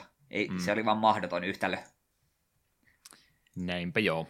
Tietysti mun mielipiteellä on väliä, kun mä en paljon Blitzardin pelejä tässä olen viime vuosikymmenen pelannut. Että minua ei kannata uskoa tässä, mutta sanoipa nyt sanottavani. Toisia asioita, mitkä on keskustelua kovasti herättänyt, on ollut muita poliittisia tärkeitä liikehdintöjä, eli Brexit ei kun Dexitti. Kovasti on meiltä Pokemonia viety pois ja Pokemon oikeusrikkomuksia tapahtunut nyt Sordia Sieldin kanssa, että niin, kovasti sitäkin nyt ollaan sitten monet yrittänyt poikotoida, mutta ei se nyt ainakaan meitä kahta taida vaikuttaa. Joo, ei. Syyt, minkä takia me en ollut Swordista Shieldistä niin innoissa, niin se, me veikkaat, se johtuu ihan vain siitä, kun ehkä tätä ikää alkaa olla ja ei samalla tavalla jaksa innostua ehkä Pokemonista kuin kymmenen vuotta sitten. Ja ylipäätään e, minun innottomuuteen ei, jo, ei jo, innottomuuteni ei johtunut siitä, että siinä ei ole täydellinen. Joo, se on harmillista, ne kaikki on siinä mukana, mutta minä pystyn ymmärtämään sen, että miksi näin on päätetty. On se kuitenkin aikamoinen työmaa ne kaikki, kaikki sinne tunkea, ja moni on sanonut sitten hyvän pointin, että hei, nyt kun sun kaikki suosikit ei ole siinä, niin pitää oikeasti vähän miettiä sun tiimiä, että se joudut käyttää niitä uusia. Kun sehän musta kuitenkin aina Pokemonissa on ollut kivaa. Se on suorastaan aina ollut harmi, kun on palannut jotain Sania Moonia ollut sille, että oi, olisipa kiva käyttää uusia Pokemon. Toisaalta tässä on tämä mun vanha suosikki, niin voisi tätä käyttää taas kerran. Niin nyt sitä mm. vaihtoehtoja välttämättä ei ole. Sä oot ollut tämän tota, tota, pelisarjan hermoilla pisempään nyt kuin minä vasta, kun myöhään hyppäsin Sania Moonin kanssa uudestaan mukaan, niin eikö siellä ollut kumminkin aika lailla samanlaista liikehdintää silloin, kun hypättiin DSstä 3DSlle ja kaikki nämä sprite pohjaiset haamot piti päivittää tuohon 3DS 3D-modeleihin silloinkin ilmeisesti. No, Pokemonit pysyy sitten kaikki ehjänä, mutta mitä muuta toimintoja tuolla, hetkinen, mitkä oli viimeistä, sprite-pelit Black and White 2. Black and White 2. Ja sen jälkeen jopa X ja Y, niin eikö silloinkin jonkin verran pelin sisäisiä toimintoja kumminkin karsittu, että ihan kaikkia ominaisuuksia ei sitten enää löytynytkään X ja Ystä. Joo, kyllä niitä oli. En nyt enää tähän hätä osaa luetella mitään, mutta kyllä jotain siitä tällaista sitä kyllä puuttui. Ja tähän kohtaan myös haluan sen huomauttaa, että me muistan, kun Black ja White tuli, niin porukka oli alkuun hyvin innosta. Hei, vähän siistiä, että main-pelissä on pelkästään tämän generaation Pokemoneja, että vasta niin postgameissa tulee niin nämä National Dex ja niin pois. Vähän siistetään, pakko käyttää uusia Pokemoneja. Niin, mm. eikö se nyt ole vähän sama asia? Joo, niitä ei millään muodossa pysty saamaan Sword ja Shieldin tällä hetkellä, ja mie ei väittäisi, että National Dexi ei ole tulossa myöskään minä updateina. Mutta silti, mie väittäisin, että isolla tähtäimellä, tähtäimellä tämä liikuttaa vaan niitä, ketkä on kiinnostunut niin kuin tästä nettimatseista. Koska niitähän se tietysti harmittaa, että meta, joutu, meta ei toimi enää samalla tavalla, kun kaikkia countereita enää ei ole tarjolla ja niin poispäin. Ja niiden kannalta me sen ymmärrän, jotka tykkää just nettimatseja ottaa. Mutta me väitin sitä peruspelaajan kannalta se on aivan yhden tekevää. E, se, se, että sulla ei voi joka, joka kerta olla Squirtle-tiimissä, niin sinun elämä ei lopu siihen. Joo, siellä voit olla pelaamatta Swordia ja Shieldia, mutta tästä, tätä suurelta tätä asiaa musta vähän liikaa. Me myönnän, että itsekin oli alkuun pettynyt, mutta mitä enemmän se järjellä miettii, niin se ei ole oikeasti noin iso asia. Joo, mielipiteensä toki saa ilmasta, jos jotkut nämä puutteet ha- havaitsee ja toteaa itse, että ne oli itselle tärkeämpiä kuin toiselle. Ja tiedosta myöskin sen, että on, ei ole vain yksi yhteinen mielipide internetillä, vaikka se välillä siltä tuntuukin. Menee vaan nuo keskustelut just niin siihen, että ihmiset on sitä mieltä, että ei tarvitsisi Pokemonista olla oikeasti niitä vuosijulkaisuja. Pääsarjalla niitä ei ole, mutta kehitysaikaa kumminkin menee kovastikin näihin Let's Go-peleihin ja tämmöisiinkin, mitä tulee, että joka vuosihan kumminkin tulee joku yksi, jos ei pääsarjan peli, niin joku iso profiili Pokemon-peli kumminkin, että kyllä niillä koko ajan siellä on koneet käynnissä, että ei, ei tuo Pokemon-juna ikinä sitten pysähdy, että koko ajan on siellä uutta tekemässä. Niin toisaalta ihmiset on sitä mieltä, että ei, ei tarvitsisi tämmöistä tota, vuosijulkaisua olla, mutta silti ne kohtelee noita peliä niin kuin noista urheilu tota, tota, vuosijulkaisuja, että kaikki samaa täytyy olla ja sitten vähän parempana, että mitään ei saisi poistaa kumminkaan, että se täytyy vaan aina, aina olla isompi ja parempi mm. omituista. Jep. Että ei tuossa nyt se graafinen hyppy kumminkaan 3DS Switch-versio on niin, niin paljon isompi ole, mutta kyllä siihen huomattavasti enemmän resursseja semmoisen pelin tekemiseen menee, niin jostain ne täytyy sitten pois leikata. Jep. Ja musta jotenkin myös, nyt kun liikkas tämä Galar Regionin Dexi kokonaisuudessaan, Mie en ole sitä kokonaan sanonut läpi, en halunnut. Mie vähän silmässä että ei, emme oikeastaan haluakaan tietää, että mitä kaikkia vanhoja siellä on. Niin musta jotenkin siinä mielessä turhauttavaa ja samalla huvittavaa, että ne, keiden kaikki suosikit pääskiin tähän, no ei tämä olekaan niin paha asia, ja ne keilten juurikin vaikka Squirtle puuttuu sieltä, niin ne sitten ulisi, että ihan täyttä paskaa, että ei tuota peliä pysty pelaamaan. Niin, niin, että ei teitä oikeasti kiinnosta se, että onko siellä kaikki Pokemonit, teitä kiinnostaa se, että onko siellä ne juuri, juuri ne kuusi, mitä sinä haluat käyttää, niin onko ne siellä vai ei. Mm. Eh. Sen me kyllä myönnän. Se on minusta hyvin raivostuttavaa, että ainoa vanhan generaatio starteri, mikä tuossa pelissä on, on Charmander. Haista paska Charmander. No, no minkähänköhän takia. Aina no. täytyy olla jo Pikachu ja niistä pari no siis, eri versiota. No Pik- Pikachukin minun ärsyttää, että sen nyt tavallaan ymmärrä, että joo joo, se on koko hemmetin pelisarjan maskotti, niin pitää se Pikachu olla. Mutta Charmander, oh, Charmander, minkä takia olisi voinut olla jonkun tyylin kakkos- tai kolmoskeneen joku. Jotenkin, äh, typerä Charmander. Tai sitten just se, joku oli itse hyvän kommentin sanonut Twitterissä, että miksei se voinut olla silleen, että jos oli ykköskenestä Charmander, niin sitten olisi ollut kakkoskenestä vaikka Totodile, ja sitten kolmoskenestä vaikka Treeko, että olisi ollut yksi jokaista niin kuin tämän tyypin starteria, mutta ne olisi kaikki eri, eri geneistä. Se olisi ollut ihan hauska. Tai sitten ei Sitä mitään. Ei. Tuo oli jotenkin, äh, typerä Charmander. En pidä Charmanderista, jos asiat tullut vielä selväksi. Mm. mutta se ei, se ei estä minua pelaamassa Shieldia ja todennäköisesti nauttimaan siitä, koska vaikka se olisi vain keskinkertainen Pokemon, se on, keskinkertainenkin Pokemon on hyvä. Me väitsin, että mulla tulee tuon pelin kanssa menemään useita tunteja ja me tuun olemaan siitä tyytyväinen, vaikka se eräytäisikin mun tajuntaa samalla tavalla kuin mitä esimerkiksi San ja Muun oli helvetin hyviä. Ja samoin tuo, tuo, tuo X-stäkin mie kyllä tykkäsin. Kahden vuoden päästä tulee sitten kakkos- tai siis se kolmosversio näistä peleistä, ja siinä ei ole mitään uutta kuvaa lisää Pokemonia, mä veikkaan, että siitä tulee valitusta, ja sitten neljän vuoden päästä, kun on seuraava generaatio, niin sitten kun siinä on taas kaikki, mutta se kun ei näytäkään paljon paremmalta, niin sitten sekin aiheuttaa valitusta. Kunhan no, vaan tämä valitusjuna pysyy liikkeessä, niin se on se tärkeä asia. Se on kyllä totta, mutta minun mielestä itse asiassa joku Game Freakin tyyppi oli sanonutkin jossain haastattelussa, että se on vähän niin kuin jo päätetty, että tämä tulee olemaan niin kuin pysyvä pysyvä tilanne, että aina otetaan joka, jokaiseen uuteen geniin otetaan könttäsumma, tämmöisen määrän Pokemoneja, ja näitä vanhoja se ei tue. Mun mielestä joku Game Freakin tyyppi on näin jo sanonut. Mm. Että se olisi ainakin jossain määrin ollut jo puheella, että tämä tulee olemaan nyt vakio. Minkä takia etu Magicissa, niin Koresetessä ei reprintata kaikkia kortteja aina uudestaan. Mun mielestä se on niin todella röyhkeästi tehty. Pitää poikotoida nyt Hasbroa, vaikka tästä sen pitäisikään poikotoida.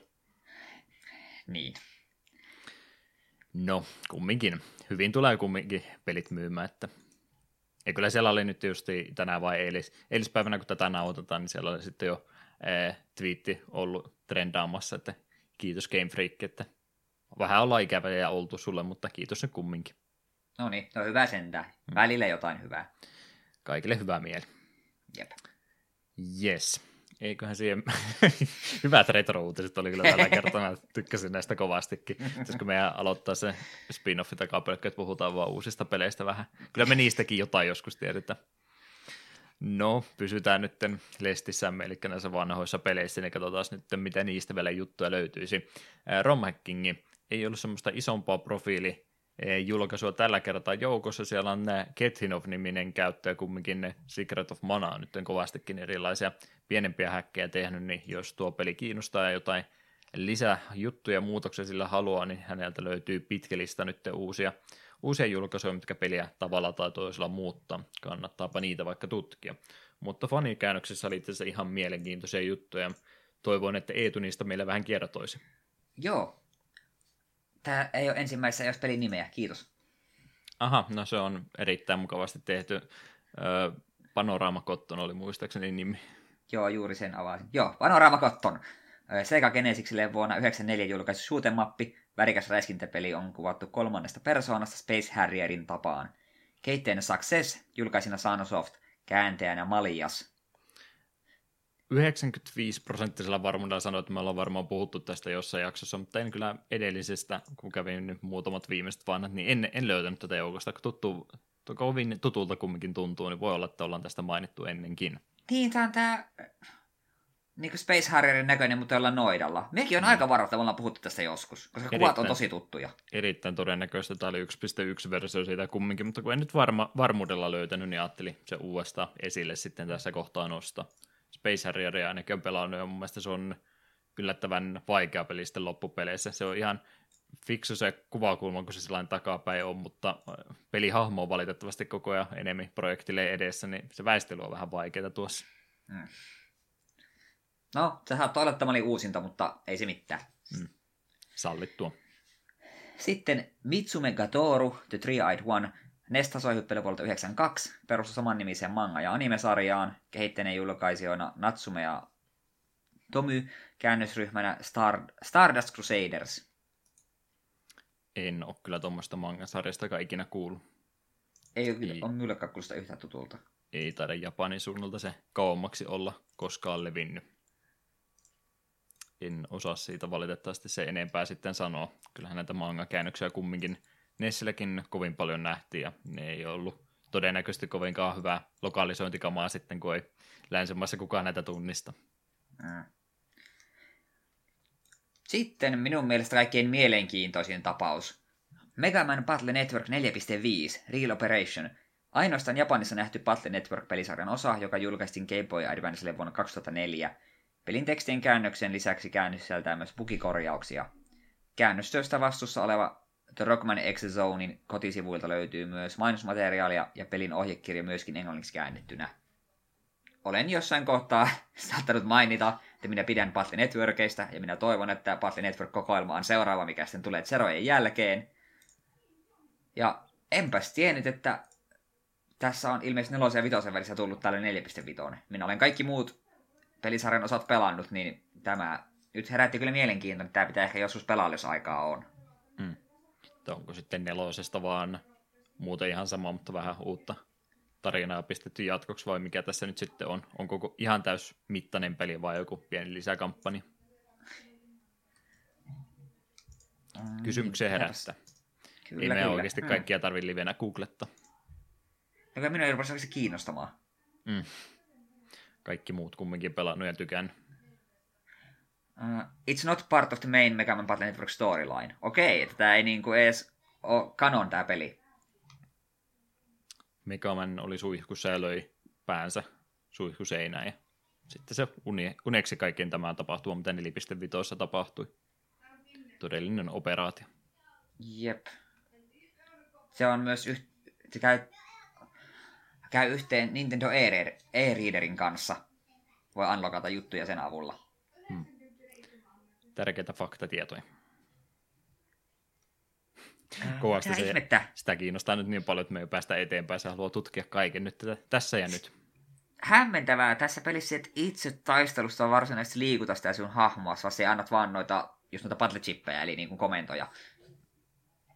Tää on hämmentävää. Hmm. Minun pitää ehkä joskus tuohon tutustua. Megaman Battle Network Auto Chess. Joo, okei. Okay. Ei puhuta siitä sen enempää. Toivotaan, että jossain vaiheessa päästään puhumaan Net- Battle Networkista enemmän. Vähintään se kokoelman muodossa. Please, antakaa se meille. Minä ostan sen kyllä.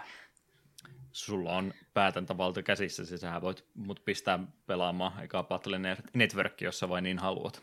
Se voisi kyllä jossain vaiheessa olla ihan hauska sitten meidän katsoja, katsoja kun kuunteluluvut tipahtaa, koska me on yksi maailman kolmesta ihmistä, joka tykkää noista peleistä. Mm, no, yrität neljään sen kasvattaa. Jep. Voit Capcomille laittaa viesti, että no, nostitte tämän pelisarjan suosiomäärää 25 prosentilla. Jep. Mutta kyllä minun silloin lämmitti, kun se Zero-kokoelma paljastettiin, niin kyllä siellä Twitterissä moni oli jo kysynyt sille, että Battle Networkin perään. Ja minä uskon, että vähintään joku niistä oli tosissaan, kuten minä. Joo, me mennään eteenpäin. Seuraavaksi Dead Zone, skifiteemainen tekstipainotteinen seikkailupeli Famicom Disk Systemille vuodelta 1986.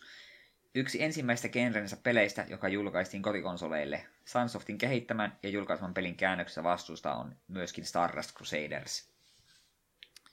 Tämmöisiä pelejä tosiaan kyllä konsoleilla aika harvemmin tulee nähtyä. En tiedä sitten kuinka hyvin nämä toimii tämmöisellä alustalla, mutta siinä esimerkki kumminkin semmoista, joka on lähtenyt varhaisessa vaiheessa semmoista yrittämään.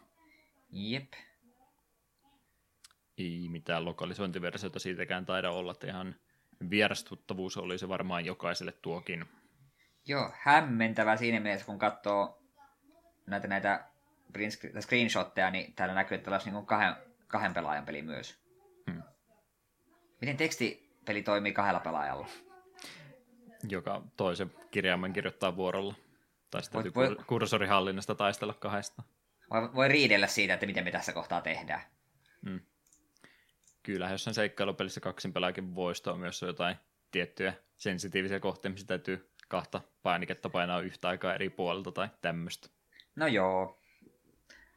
Joo, siinä oli fanikäännökset tältä erää. Hmm. Ja paljon uutisia oli tälle jaksolle ja muuta. Hmm. Silti me saadaan tätä aikaa kulutettua kyllä, jos me vain niin halutaan. No, ehkä me pää, jakson pääaiheesta saadaan jonkin verran jutusteltua. Eiköhän sekin onnistu. Villa of the, Ka- miten sitä pelistä lausuttiin, Vaskon Kelos ja Train to Scotlandin nimiset kappaleet. Ajattelin tähän väliin tuosta Broken Swordista laittaa ja sitten myöskin pieni ääniklippi tuosta pelin myyntitrailerista, mikä myöskin ennen pelin julkaisua liikkui.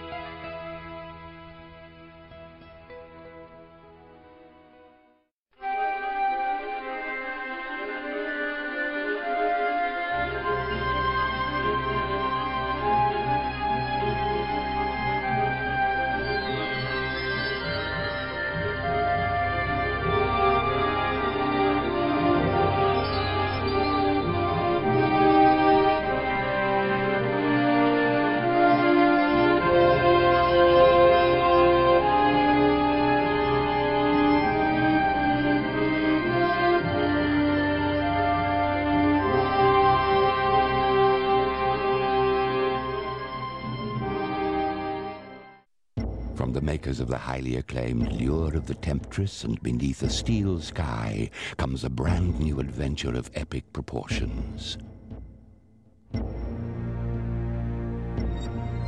Broken Sword, The Shadow of the Templars.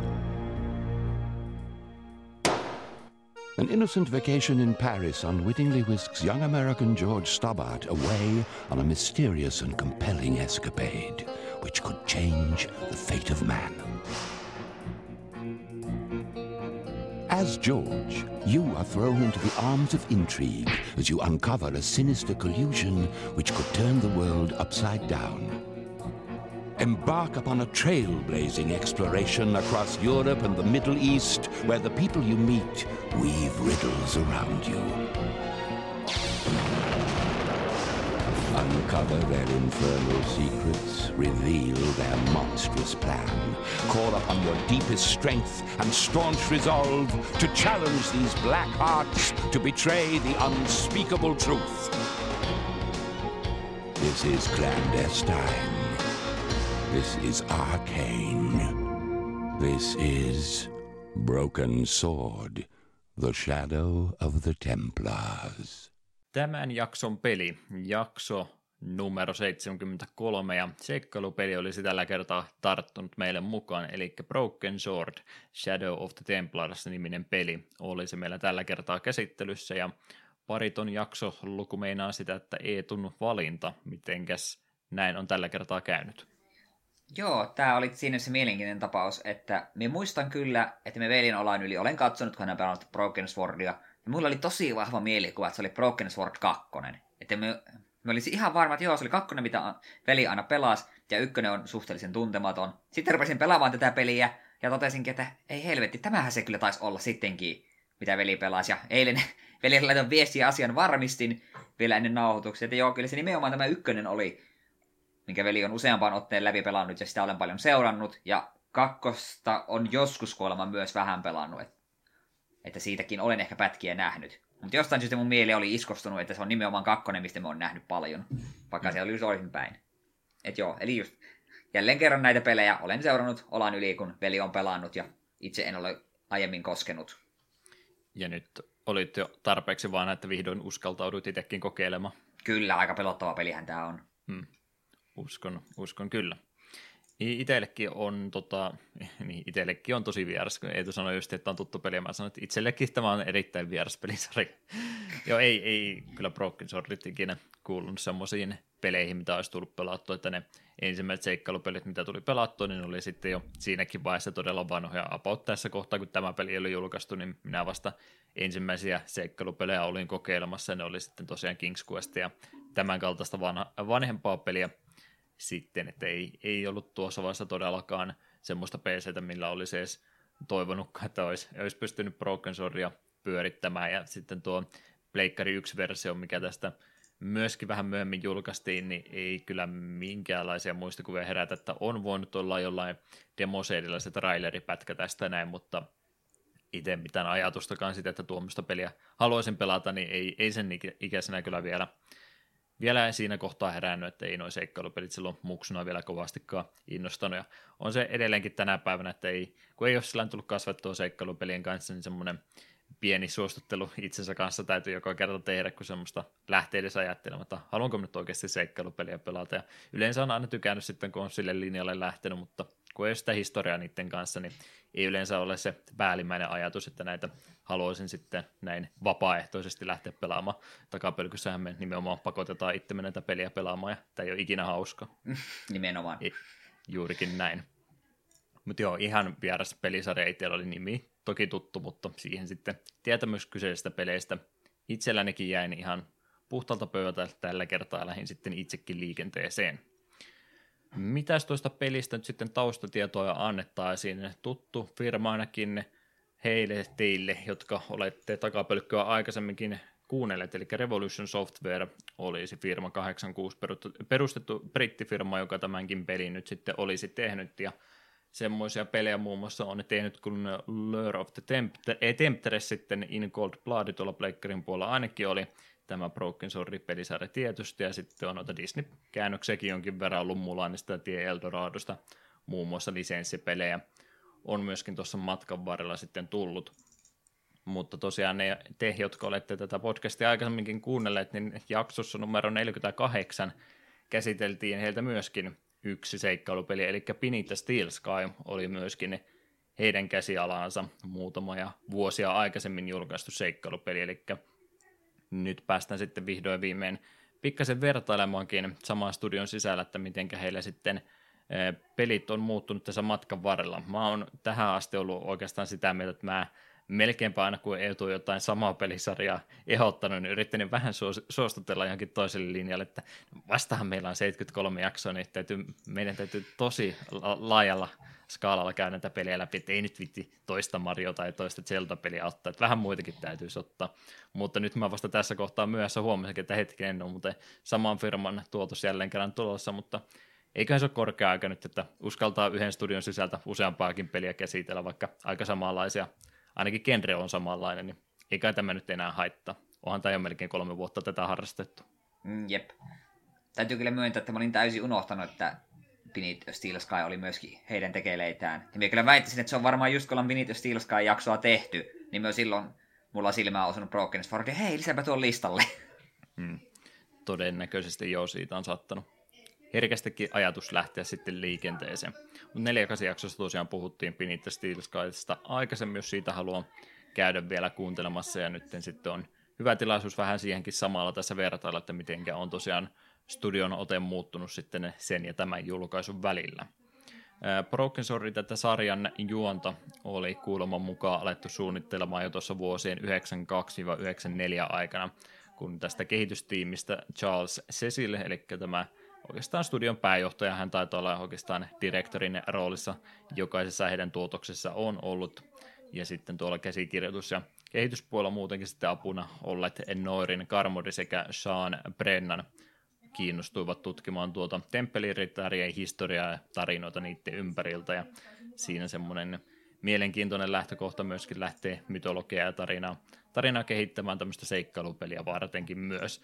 Tässä kohtaa vielä oltiin jossakin määrin, en sano, että originalla ajatuksella tietenkään, mutta niin no, siinä mielessä todellakaan, kun on vielä tämmöisestä mm, oikeasta historian tapahtumastakin äh, kyse, niin totta kai näistä on helppo niitä ajatuksia ja ideoita ammentaa, mutta tämmöisenä fiktion lähtökohtana, niin tässä kohtaa oli vielä vähän semmoinen vähemmän käytetty tapaus, että ei vielä tempperiritareista tuolla 90-luvun puolella niin paljon tämmöisiä tarinoita ruvettu tekemään. Myöhempiä esimerkki sitten tulee näitä Dan Brownin kirjoittamia kirjoja, mitä tässä 2000-luvun taitteessa sitten tai puolivälissä 00 vuosia tuli sitten Da Vinci Code ja tämmöistä, niin siinä kohtaa sitten näidenkin tarinoita on sitten muissakin medioissa hyödynnetty useamman kerran ja jonkin verran on myöskin väitetty, että Dan Brown olisi mukamassa sitten jonkin verran, jos ei nyt plagioinut suoraan, niin kumminkin suuresti ottanut ajatusmaailmansa ja tarinajuttuja täältä Broken Sword-sarjasta, mutta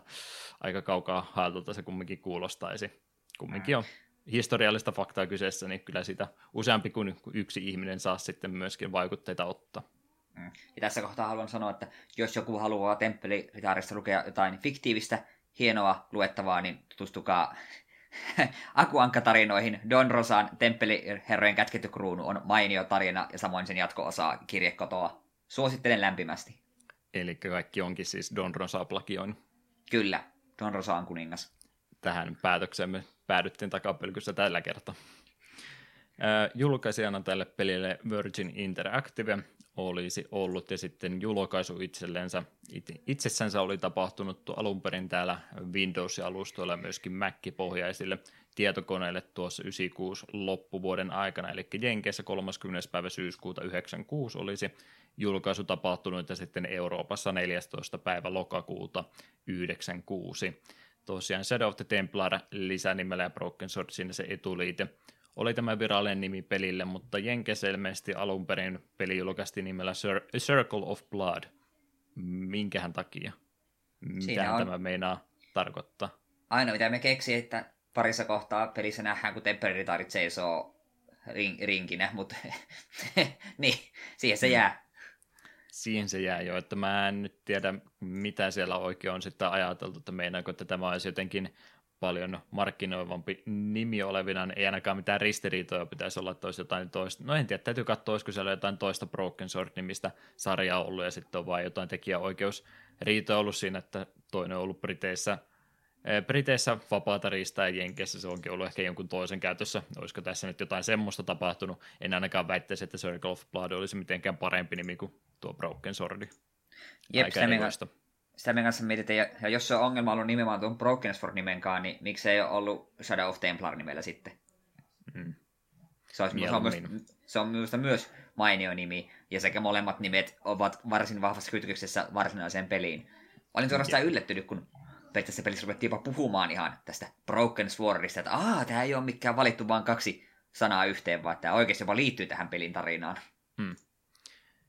Kyllä, kyllä. Muita versioita sitten, mitä tästä alkuperäisestä julkaisusta saatiin aikaiseksi, niin tuo aikaisemmin mainittu Pleikkari-versio myöskin suht alkuaikoina.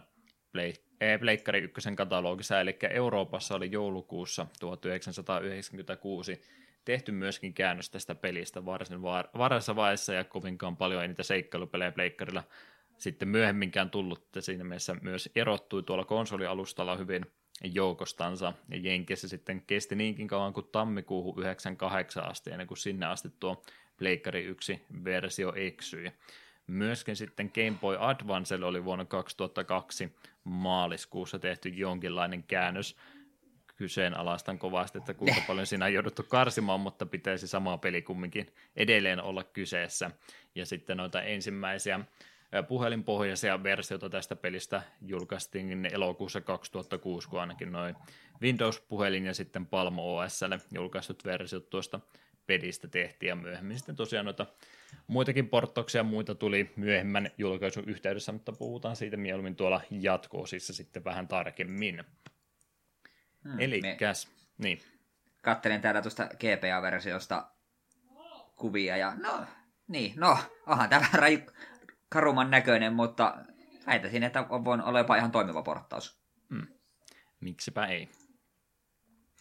Tosiaan point and click seikkailupelistä meillä nyt sitten tällä kertaa olisi kyse, ja on kyse nyt sitten kolmas seikkailupeli oikeastaan, mitä me ollaan käsitelty, eli tämä sitten Pinita Steel Sky, ja myöskin tuo Cyberia käytiin siellä ensimmäisen Ai. vuoden aikana läpi, että kolmas taitaa olla. Joo, meidän Cyberia olin kerännyt jo unohtaa. Totta, totta. Mm. Eli sen verran on tuota genreä jo aikaisemminkin käyty ja ihan hyvä näitä lisääkin tässä ottaa. Ei nämäkään pelaamalla tai seikkailupelit loppu kesken, varsinkaan 90-luvun semmoiset. Jep. Niitä aika kovasti nimittäin oli. Joten ruvetaanpa sitten sitä itse pelistä puhumaan ja yleensä jonkinlaisella eh, tarina yhteenvedolla tai muulla pienellä jutun pätkällä ollaan tämä aloitettu. Onko siellä Eetulla pitkä novelli kirjoitettuna siitä, mitenkä Broken Swordin alun ainakin tiivistäisit? Joo, kyllä mä tässä alun ajattelin parin lauseeseen tiivistä. Ei liikaa spoilata. Hmm. Eli amerikkalainen turisti George Stoppard on väärässä paikassa väärään aikaan, kun parisilaisessa kahvilassa räjähtää. Oikeuden miehenä George rupeaa tutkimaan, kuinka paikalla ollut epäilettävä klooni liittyy asiaan ja tapaa journalistin Nicole Collardin. Yhdessä George ja Nicole rupeavat selvittämään, kuinka räjähdyksen yhteydessä varastettu salkku liittyy aiempiin murhiin ja mitä tällä kaikella on tekemistä temppeliherrojen kanssa. Mä ajattelin, että oikein kovasti tiivistät ja olisit sanonut, että George on väärässä paikassa väärää aikaa, piste. se olisi aika hyvä. Sitten voi siitä vähän itse niitä johtopäätöksiä vetää, että mitä tässä tapahtuukaan. Tota noin, George Stopart on siis päähenkilön nimi tässä ja ei ole hänen taustatarinastaan mitä se enempää laitettu, että ilmeisesti turistina vaan paikalla ja sitten yhtäkkiä kun sattuu rikospaikalle olemaan siinä väärään aikaan vai oikeaan aikaan tässä tapauksessa, niin nyt ollaankin yhtäkkiä sitten etsiviä. Näinkö helposti Jep. se nimikke ottaa itsellensä? Joo, sehän minusta siellä vielä tuli ekojen keskustelun aikana vielä sanoakin, että hei, että kyllä nyt oikeuden nimissä pitää tämä nyt selvittää, kuka tämän kahvilan räjäytti. Ja mm. taitaa siinä alussa sitten mainita, että joo, että ihan vain turistina on, että tarkoituksena kierrellä Eurooppaa. Ja ei vissi mikä köyhä kaveri, kun tuossa peli aikana noin vaan lennellä Syyriaa ja Irlantiin tuosta noin vaan päivän reissua varten.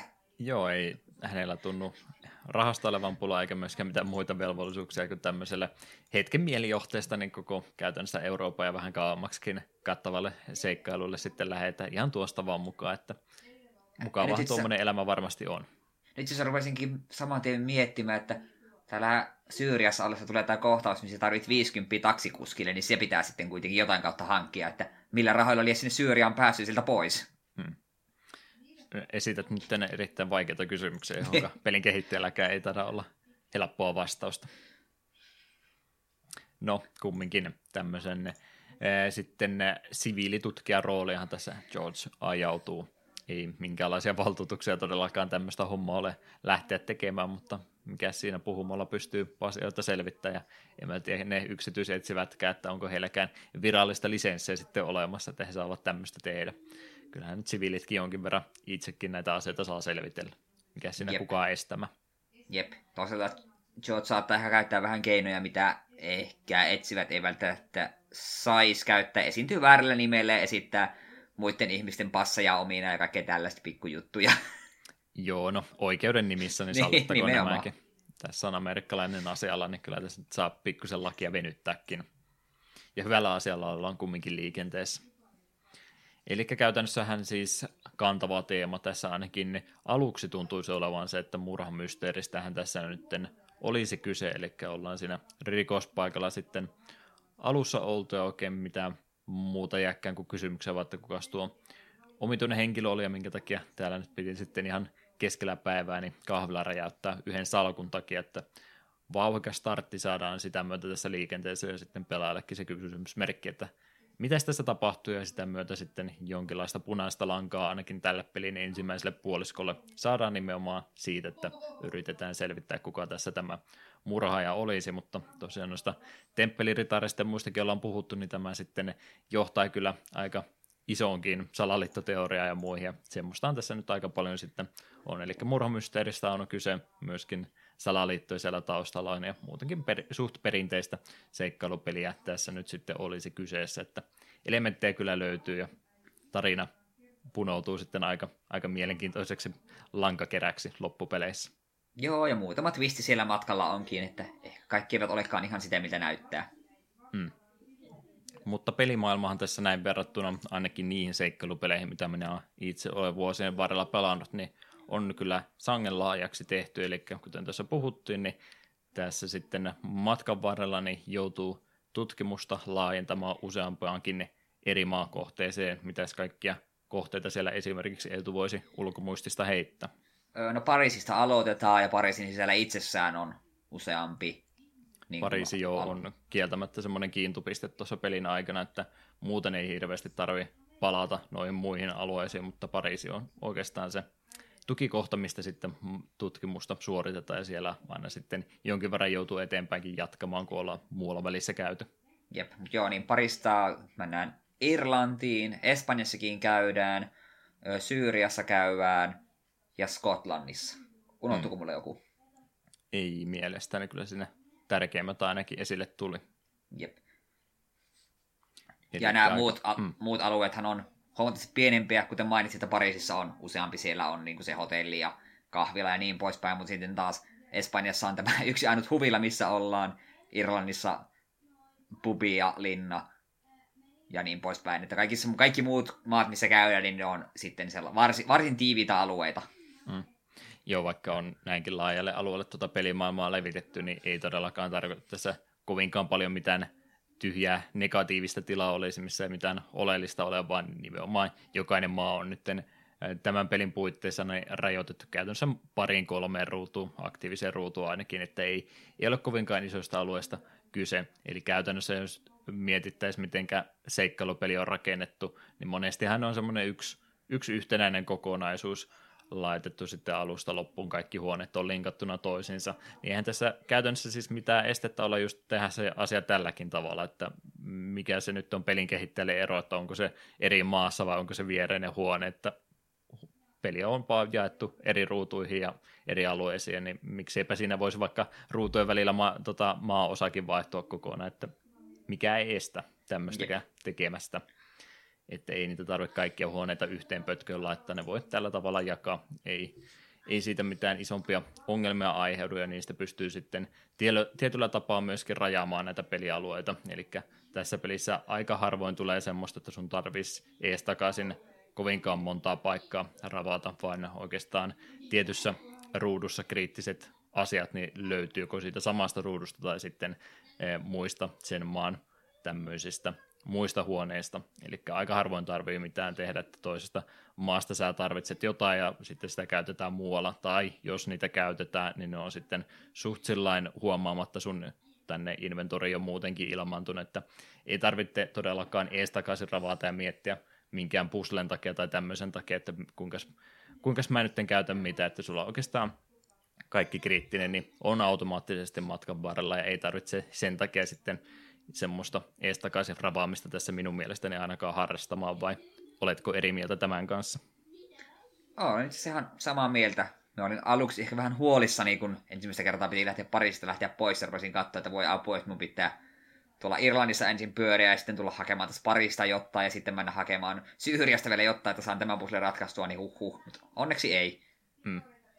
96 vuoden peli kumminkin kyseessä, niin tässä jo reilun vuosikymmenen puolentoista varrella, niin varmasti myöskin Revolution Software ehtinyt oppimaan jonkin verran muiden ja ehkä omienkin peliensä aikaisemmista virheistä, että mitenkä tämmöinen tuona vuonna, julkaisuvuonna, niin nykyaikainen seikkailupeli pitäisi rakentaa, niin on siinä kyllä huomattu selvästikin, että mitä, mitä semmoisia pelaajia ärsyttäviä ja tämmöisiä huonoa pelisuunnittelua on niissä vanhoissa seikkailupeleissä ollut, niin väittäisin, mitä nyt on itse tosiaan pelannut pelannut vanhempiakin seikkailupelejä jonkin verran, niin tämä on kyllä erittäin pelaajaystävällinen seikkailupeli, että ei ole tuommoisia epäreiluja juttuja justiinsa, että joutuisi ihan eri maan osista tiettyjä osia hakemaan ihan tarkoituksella, että aika, aika tota, soljuva peli tämä loppupeleissä, ainakin omasta mielestäni on.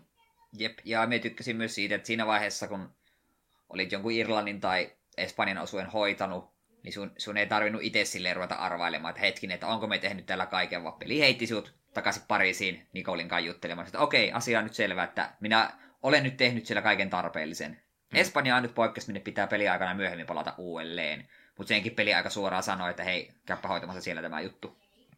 Joo, se on ihan hyvä myöskin tämmöinen, koska ääninäyttelyä ja muuta kovastikin on, niin tässä myöskin ne päähenkilö itsellensä ajatuksessa jonkin verran ja nimenomaan tällä itse jutustelulla sitten niin suoraan pelaajalle oikeastaan siinä välillä justiin tuolla tavalla vinkkaakin, että hei, mitä tässä täytyy tehdä, ja muun muassa justiin tämmöistä ö, pikselin tarkkaa tavaroitteen ettimistä, mitä myöskin vanhemmissa seikkailupeleissä ollut, niin niitäkin on monesti paikattu sillä tavalla, että uuteen huoneeseen tai ruutun siirtyessä, niin saattaa George monesti sanoa suoraan, että hei, huomaan tuolla kasassa jotain kimaltelevaa, niin sun ei tarvitse lähteä siinä kursoria arvailemaan ja pikseli pikseliltä haravoimaan, että onko siellä jotain, vaan monesti saattaa näinkin sisällä, sisäisen monologin kautta tulla just noita vinkkejä, että mitä sitten seuraavaksi kannattaa tehdä ja mihinkä ehkä seuraavaksi siirtyä. Mm. Että varsin reilusta seikkailupelistä olisi kyse. Jep, sen me kyllä haluan sanoa, että oli muutama semmoinen ärsyttävä ajoituskohta. Täällä esimerkiksi Irlannin baarissa sun piti saada pyyhe, niin sun piti kirjaimellisesti odottaa, että siinä pöydällä tyyppi nojaa siihen. Sitten kun se jossain kohtaa juo, niin siinä kohtaa klikkaat sitä pyyhettä, niin sitten se voi poimia sen. Hmm. Siellä oli muutama tällainen kohta, ja oli vähän silleen, että äh, en, en pidä tällaisesta. Joo, muutamia tuommoisia, että tiettyjä asioita ei saa sillä pelkästään, että sä kulutat kaikki dialogivaihtoehdot loppuun, vaan pikkasen täytyy tietyssäkin kohtaa tämmöistä tarkkaa silmää pitää sitten, että ihan välttämättä se kaikkea ei sun puolesta sulle kerrokaan, että mitä täytyy tehdä, vaan muutama tuommoinenkin kohta siitä pelistä löytyy, mutta onneksi ne oli ehkä sitten kumminkin enemmän niitä poikkeustapauksia. Joo, ei niitä montaa ollut. Tota noin, ennen kuin kaikesta muustakin enemmän jutella, niin muutenkin tämä pelimaailma sitten on todella paljon, no en sano, että todella täynnä ihmisiä, mutta kovastikin peliajasta kuluu siihen, että ihmisten kanssa keskustellaan ja oikeastaan puhumallahan ne ongelmat aina selviää, niin on Broken Swordissakin asiat tehty, niin todella paljon väittäisin peliajasta kuluu nimenomaan siihen, että käydään näitä keskusteluja sitten tuossa noin läpi ihmisten kanssa. Voitaisiin vaikka tässä kohtaa myöskin puhua pelin ääninäyttelystä, jos sulla siitä mitä sanottavaa on, mutta tosiaan monessa eri maano, maassa tota, tässä vieraillaan peliä aikana ja ihmisetkin on sitten myös oman alueensa kasvattaja ja kyllä että jos ei erittäin paksu aksentti ole, niin aika vahva monella haamulla kyllä saat, sitten tuossa on, että Ranskassakin kun ollaan, niin kyllähän nyt jokaisella täytyy sitten ranskalaisittain sitä englantia lauso, mitä mieltä itse tuosta peliääninäyttelystä muuten olit, että menikö vähän turhankin paksuksi tuo ääntäminen vai vieläkö sai asioista selvä? Kyllä se minun mielestä oli vielä ihan, ihan hyvä. Oli sillä muutama hahmo, että ääniä vähän silleen kuunteli, että toivottavasti minun tarvitsisi kauaa keskustella, mutta suurin osa oli ihan mukiin meneviä. Me väitsin, että se on paljon tämän pelin graafisen tyylin syytä, että jos taisi ollut niinku semmoinen fotorealistisen näköinen peli, niin ne olisi enemmän pistänyt silmää, että ai, ai, että nyt on kyllä melkoinen aksentti, mutta sitten tämmöiseen kivaan animaatiotyyliin, niin minusta se suomukseksi osui kuin nenä päähän. Mm. Joo, ei todellakaan kaikki tota, tota Euroopan kansalaiset mitenkään täydellistä englantia puhua, että ymmärrettävän toki, että siellä sitä aksenttekin löytyy jonkin verran, että persoonaa tulee sitä kautta jokaiselle paikalliselle henkilölle, kun vähän tämmöistä aksenttia ollaan sitten jokaiselle isketty. En väitä, että se olisi kuitenkaan niin röyhkeä paksu ollut, että ihan tarkoituksenmukaista ja eikä se nimenomaan myöskään siitä huumoria juurikaan koskaan tehty, että puhupas tuo nyt niin omituisesti. Ainut kerta, kun George yrittää sitä toiselle Irlannissa sanoa, niin se tulee kyllä sivallus sitten takaisin samaan tien, että joo, no, Jep. Ty- että tyhmä amerikkalainenhan sinä olet, niin näinhän sä luulet nämä asiat. Se, se me myönnän, sille me naurahdin. Hmm. Varsin huumoripitoinen jo on on itse peli, vaikka äh, tässä nyt on tosiaan murhamysteeriä onkin taustalla ja jonkin verran äh, vakavia aiheita sanottaisiinko näin, niin siitä huolimatta, niin kyllähän tuo peli kumminkin aika, aika kevyt sydäminen ja mielinen on, että huumoria paljon kukkii tuossa noin keskustelut on, on monesti semmoisia, että välillä, välillä puhutaan vakavista ja välillä sitten otetaan ihan nimenomaan semmoisia vitsidialogivaihtoehtoja, että ei nyt niin hirveän kuoleman vakavasta pelistä ole kyse, vaikka ehkä lähtökohdat semmoiset voisikin helposti ajatella, että näin voisi olla. Jep, semmoista vähän jopa yllätti, mitä muistan just lapsuudessa, kun veli on tätä pelannut, niin tämä ei ole minusta ikinä ollut niin mielenkiintoinen kuin just Monkey Island, mikä nyt oli paljon humoristisempi. Ja mulla oli aina tämmöinen mielikuva, että ei ole aina on kauhean vakavia ja silleen se, niin tyylin takia, mutta sitten se paljastui, että hei, tässähän on tätä huumoria oikeasti mukana ja se sopii kuitenkin tämän pelin maailmaan. Mm. Semmoinen tietynlainen sarkasmin vero tuntuu Georgella kaikessa keskustelussa aina olevan mukana, mutta ei, ei semmoinen ärsyttävällä tasolla sarkastinen, että kaikki nyt menisi ihan pelleilyksi, mutta semmoinen puoli hänestä kyllä ehdottomasti löytyy, että monesti, monesti keskustelut lähtee sitten vähän rönsyilemään, ties minne sattuu, mutta ihan hyvä vaan, että ei tosiaan niin äärimmäisen vakavasta pelistä ole kyse. Ihan hyvä tasapaino minun mielestäni ainakin justiin tämmöisen historiajutun ja salaliittoteoreet ja sitten tämmöinen huumoripuolen kanssa, että hyvä tasapaino kaiken välillä minun mielestä ainakin. Jep, samaa mieltä. Ja tuosta mainittiin tuosta Georgein sarkasmista, niin minusta se oli, toimi hyvin sitten Nicolein kanssa, että Nicoleille kun näytti asioita, niin keskustelensa oli varsin hauskoja. Nicole kyllä mm. antaa ihan täydellä, täysillä takaisin. Kyllä, kyllä. Joo, ei, ei todellakaan mitenkään ilkeällä tavalla sarkastista, että kyllä sieltä aina sitä vastinettakin tuntuu melkein kaikelta tulevan. Jeps, jeps. Tuosta käyttöliittymästä vaikkapa nyt tässä kohtaa mainittakoon jonkin verran, kun dialogista tässä muutenkin oli juttu. Eli aika minimalistiseksi on tehty tämä käyttöliittymä tässä pelissä. Aika semmoinen vakio ulkonäöltä on verrattuna vanhempiinkin seikkailupeleihin, että sulla on, on se tota, tavaravalikko siellä erikseen oma, oma rivinsä, se on sijoitettu tuonne pelin ylälaitaan, mutta se oikeastaan menee aina pois, kun se ei sulla ole aktiivisena, eli käytännössä sulla on jatkuvasti ihan koko ruutu esillä, sulla ei ole peliruudusta yhtään täytetty näillä toiminnoilla, siellä ei ole mitään talk ja muita vaihtoehtoja laitettu ollenkaan, vaan sulla on koko ruutu aina avoimena. Ja ainoastaan sitten kun sä kursoria viet joko ylä- tai alalaitaan, niin siinä tapauksessa sitten tulee nämäkin palkit sieltä esille, että varsin simppelisti on, on suunniteltu ja sellainen miellyttävä katto tässäkin mielessä. Ei olla turhan ruutua täytetty ylimääräisillä vaihtoehdoilla, vaan nimenomaan itemit on sinne ylälaitaan piilotettuna ja sitten muutkin toiminnot käytännössä toimii näinkin näppärästi, että oikealla tarkastelee, eli on se eksaminen patto, niin se tärkein nappula seikkailupeleissä, niin se on oikeassa hiiren painikkeessa, sitä klikkaa, George katsoo sitä tiettyä objektia, jos sen kanssa pystyy jotain tekemään, sanoo siitä sitten tulkintansa siinä, ja vasen näppäjä on sitten se toimintanappula, millä kaikki toiminnot oikeastaan universaalisti tapahtuu. Aika Jep. suoraviivaisesti laitettu, ihan modernilta tuntuu suorastaan, vaikka 96 vuoden pelistä onkin kyse.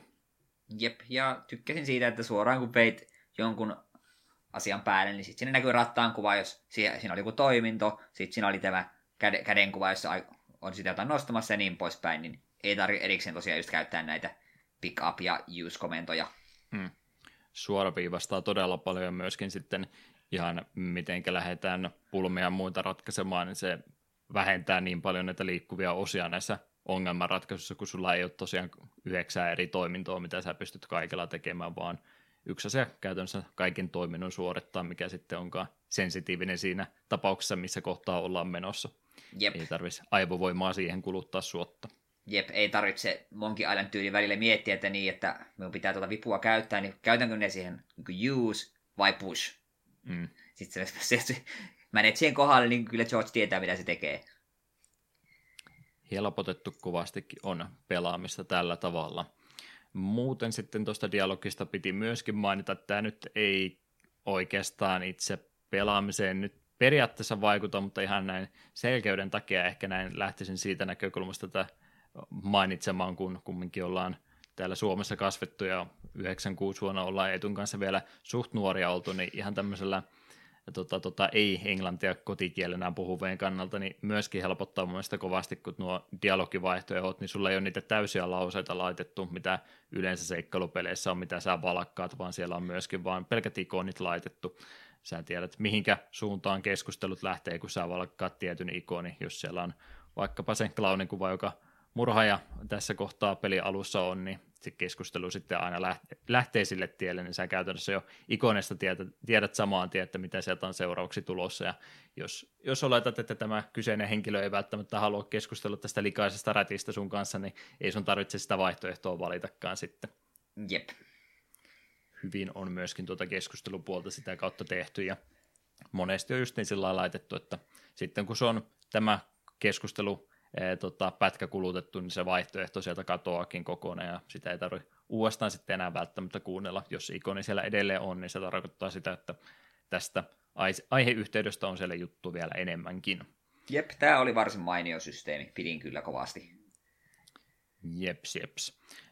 Ääninäyttelystä näin muutenkin piti mainita tosiaan George Stopart oli tämä päähenkilö tässä pelissä, Rolf Saxoni oli sitten henkilö, joka hänelle on äänensä antanut ihan suht tunnettu henkilö myöskin. Hän on kyseessä, vaikka nyt nimiä välttämättä ihmiset tämä ääninäyttelijältä tunne, mutta useissa jenkkielokuvissa on kumminkin esiintynyt ja myöskin muihin peli on oma äänensä antanut, että on alalla enemmänkin sitä ennen ja sen jälkeen myös aktiivisena ollut. Ja myöskin tuo Nicole Collardin ääni Hazel Ellerby on, on myöskin erittäin aktiivinen näyttelijä ollut myöskin äänensä tässä pelissä antanut Lady Piermontille ja Nurse Grenderille, että myöskin monilahjakas ääninäyttelijä on osa useamman kuin yhden äänen tehdä. Hänkin on tosiaan Brittien saarella varsinkin varsin tunnettu näyttelijä, on monessa piene, pienessä brittisarjassa ja isommassakin sitten esiintynyt, että varsin oman alansa isoista henkilöistä molemmissa on kyseessä. Muutenkin tuossa mitä sivuääniä sitten en, en ruvennut kaikille krediittiä tässä antaa, mutta tykkäsin kovasti tosiaan tuosta ääninäyttelystä, mistä, mitä tuossa pelissä oli, että muutama semmoinen sivuhahmo siellä sitten joukossa oikeastaan oli, mitkä oli jo vähän ehkä meni sinne, nyt ammutaan aksentilla ihan turhan kovaa, kovaa ylitse, mutta menkö nyt, kun oli, oli sivuhahmo vaan kyseessä. Että todella paljon ääninäyttelyä tästä pelistä löytyy ja tykkään siitä kovastikin, niin ei tarvi suotta ruveta lueskelemaan mitään, vaan kaikki teksti, mitä tuossa pelissä niin on, on myöskin ääninäytelty. CD-pohjaisesta pelistä kyse, niin hyvin on median rajoituksia hyödynnetty, että on, on paljon musiikkia ja on paljon ääntä, niin ollaan koko CDn tila siinä sitten hyödynnetty. Ja vaikka itse ääninäyttely onkin minun mielestäni varsin mainito tässä pelissä, niin pikkusen miinusta ainakin itse haluaisin antaa siitä, että jonkin verran siellä sitten huomaa semmoista, en tiedä missä kohtaa sitä on tullut, onko tota, äänen pakkauksessa ollut jotain ongelmaa vai mitä tässä on tapahtunut, mutta siellä toisinaan kuulostaa noin keskustelut ihan siltä, että ne on niin selvästikin kahdessa eri studiossa nauhoitettu, että välillä tulee semmoista omituista kaivomaista kaikua näihin keskusteluihin, ihan niin kuin keskustelun kesken yhtäkkiä, tai sitten muuten äänenvoimakkuudet vaihtuu sillä kovasti, että on, tuntuu monesti siltä, että siellä on, onko studio vaihtunut välissä, onko jotenkin äänieristys muuttunut siinä äänitysnautuksen aikana, vai onko siellä sitten jopa puhelimen kautta jouduttiin jotain vuorosanoja tekemään uudestaan, en tiedä, mutta itsellä ainakin korvaan pisti tämmöinen, että siellä pikkasen vaihteluvuutta on sitten tuon ihan ääninäyttelyraitojen laadussa. Huomasitko itse mitään tämmöistä? En nyt äkkiseltään saa mitään tilannetta mieleeni. Hmm.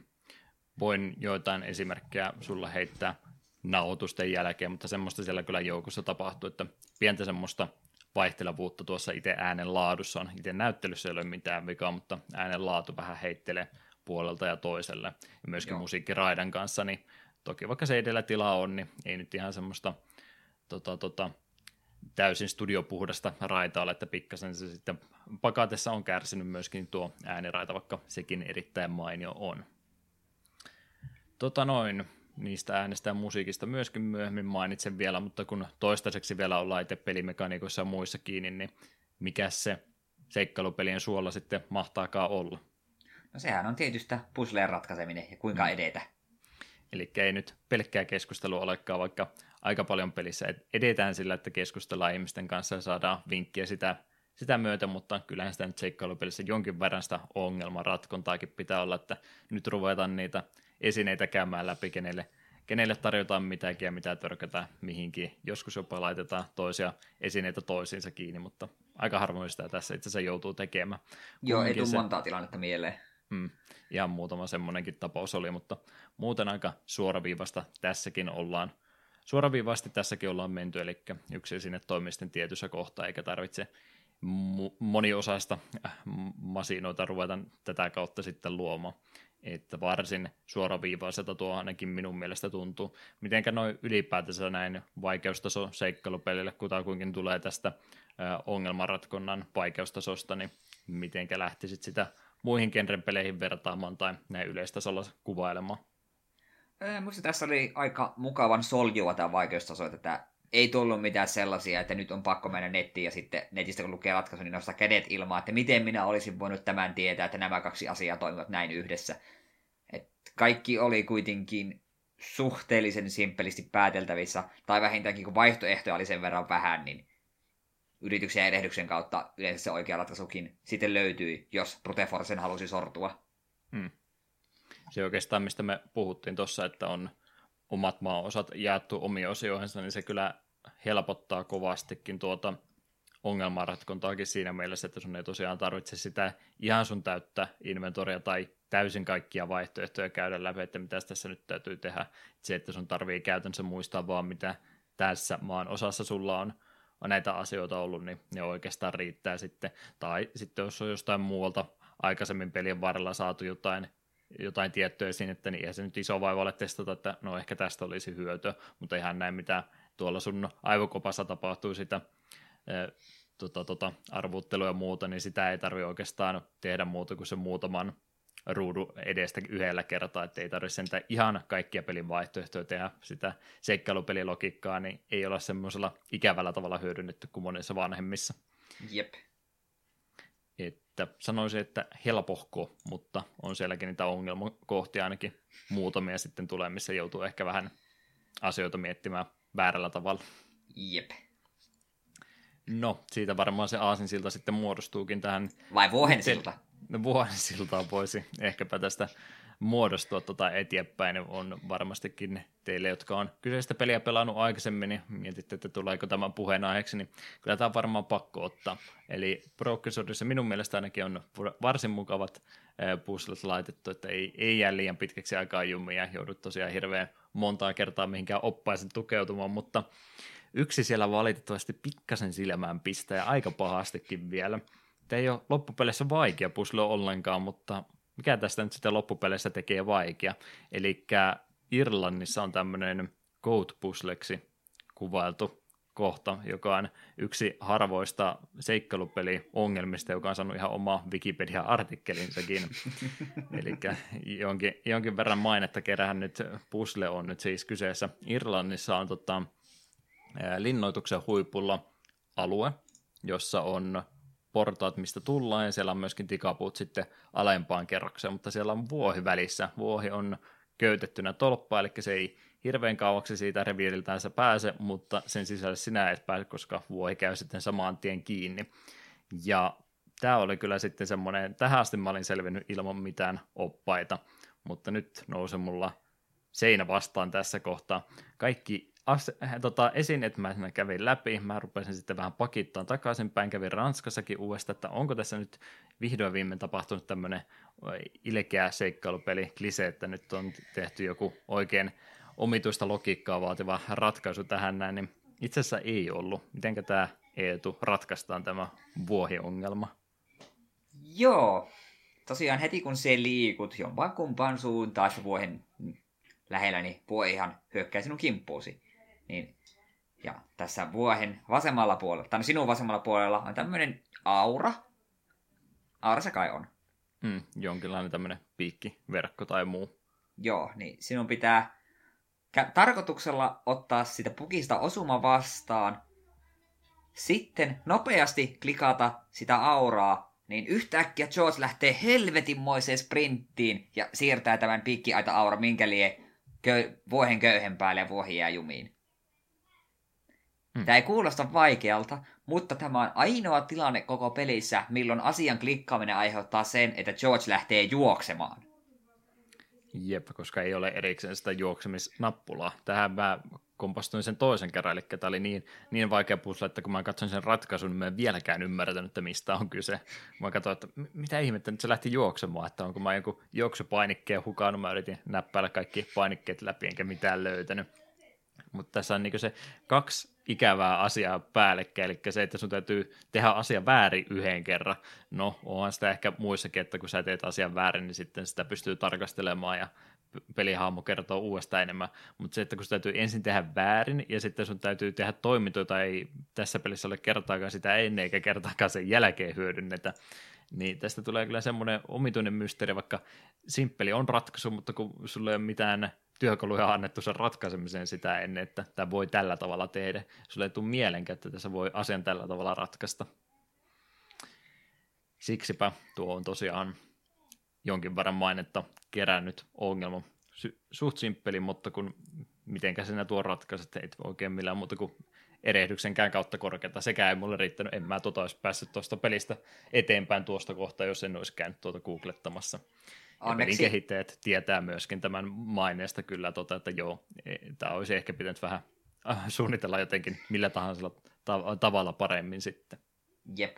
Onneksi itse joskus, on sitten kyllä jo aikaa, saattaa olla puoli vuotta vuosin, joko Pushing a Process tai LGR oli tähän tästä pelistä tehnyt videon, niin siinä se kävi tämän puslen läpi, niin siitä minä itsekin, että ai niinhän tuo meni, koska minä muistan kyllä sen kohtauksen. Minä muistan, kun on kattonut, kun peli pelaa ja se vuohi möllöttää siinä edessä. Ihan sama mitä sä teet, niin et pääse eteenpäin. Niin en olisi sitä ratkaisua kyllä keksinyt muuten, ellei, ellei olisi muistanut sitä videoa joskus pitkän ajan päästä.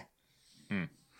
Ainut kerta oikeastaan tuossa pelissä kuin se, että sulla on yksi paine, joka suorittaa kaikki toiminnot, niin tämä on se ainut kohta, missä se kostautuu. Jos mulla olisi tässä kohtaa ollut koko ajan pelissä se oma erillinen juoksetoiminto, niin eihän, ei tähän kukaan siinä tapauksessa jäisi jumiin, mutta kun sulla ei ole semmoista, sulla ei tule mielenkään, että sulla on tämmöinen vaihtoehto olemassa, että sä pystyt juoksemaan, niin se on nyt se ongelma minun mielestä tässä näin, että jos olisi jotenkin pystytty pikkasen paremmin informoimaan pelaajalle, että näin voi tehdä, niin ei meillä olisi tämmöistä legendaarista vuohio-ongelmaa sitten koskaan tullutkaan. Jep. Kyllä, kyllä. Yksi asia, mikä me ollaan sivuttu ihan kokonaan, mutta täytyyhän tästäkin nyt ehdottomasti puhua, kun vielä viime hetkellä onneksi tuli mieleen yksi seikkailupelien tärkeä elementti ainakin tietyille studioille, mitä tässä nyt onko vai eikö ole. Eli seikkailupelejä monissa ikävimmissä niitä kuolemia on aika kovasti ollut. Mitenkäs Broken Sword on tämän asian tehnyt? Tässä on kolme vai neljä kohtausta, missä sinä voit kuolla. Eli aika harvassa kumminkin. Jep, niitä ei ole montaa, ja kun se ensimmäinen, missä voit kuolla tulee vastaan, niin jos ei ole jos ei siihen ole varautunut eikä tallentanut peli aikana, niin saattaa tulla vähän itku. Niin, se on siinä vielä Pariisin puolella kumminkin siellä hotellissa. Jep. Et...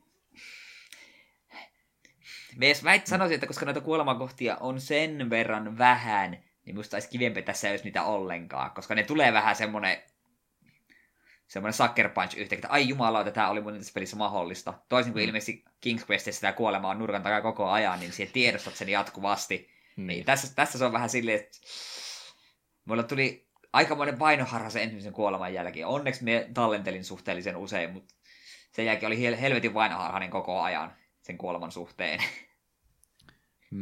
Mä itse asiassa väittäisin, että tämä on parempi näin kuin se, että sä et voisi kuolla ollenkaan ei siinä, siis se on ihan reilua jo, että ei, ei ole niitä kuolemia ollenkaan, että se tietysti mahdollistaa paljon asioita, mutta mun mielestä se myöskin vie jonkin verran seikkailupeliltä pois, kun sulla ei ole ollenkaan mahdollista kuolla, että mikä mitä sä teet ei voi johtaa mihinkään tämmöiseen katastrofaaliseen lopputulokseen, että sä voit mennä ikäville ihmisille sanomaan naamaa ihan mitä tahansa ja henki ei lähde koskaan, niin siinä mielessä mun mielestä pikkasen tuo semmoista lisämaustetta seikkailupelille. Ei, se ei ole hyvä, että niinku koko ajan lähtee tosiaan tuo King's Quest 5 on se mun tota, tota, yksi suosikki hyvässä ja pahassa seikkailupeleistä, jossa esimerkiksi voi pudota 10 senttiä alas kuolemaansa, kun vähän kävelee huonosti rappusia ylös. Niin, niin, ne on tosi ikäviä, mutta se, että jos ei ole ollenkaan kuolemia, niin mun mielestä se vähän vie pelin fiilikseltä pois kokonaan, sitten kun siinä vähän tulee semmoinen fiilis, että millään ei ole mitään väliä. Mä voin käydä kuluttaa vaan kaikki vaihtoehdot läpi ja joku niistä sitten tulee toimia mikään niistä ei johda tämmöiseen lopputulokseen. Ja se kun niitä on vaan muutama, niin mun mielestä se on ihan hyvä, että se on tällä tavalla tehty. Me, tai niin kuin me ymmärrän, mitä sä tarkoitat, mutta me väitsisin, että tässä pitäisi olla muutama kuolinpaikka enemmän. Tässä on niitä liian vähän, niin se jotenkin kerkee niin kuin aina unohtaa se, ja sitten jotenkin tuntuu, että ah, äh, et jos olisi ollut kaksi, kolme kuolemakohtaa enemmän, tai niitä jollain tavalla vähän edes pedattu, esimerkiksi just sitä hotellista kun on lähössä, niin ei siihen minun mielestä millään tavalla vihjailla, kun eka kertaa se teet. Se on musta melkein varma kuolema ekalla kerralla, ellei se tiedä, mitä se teet.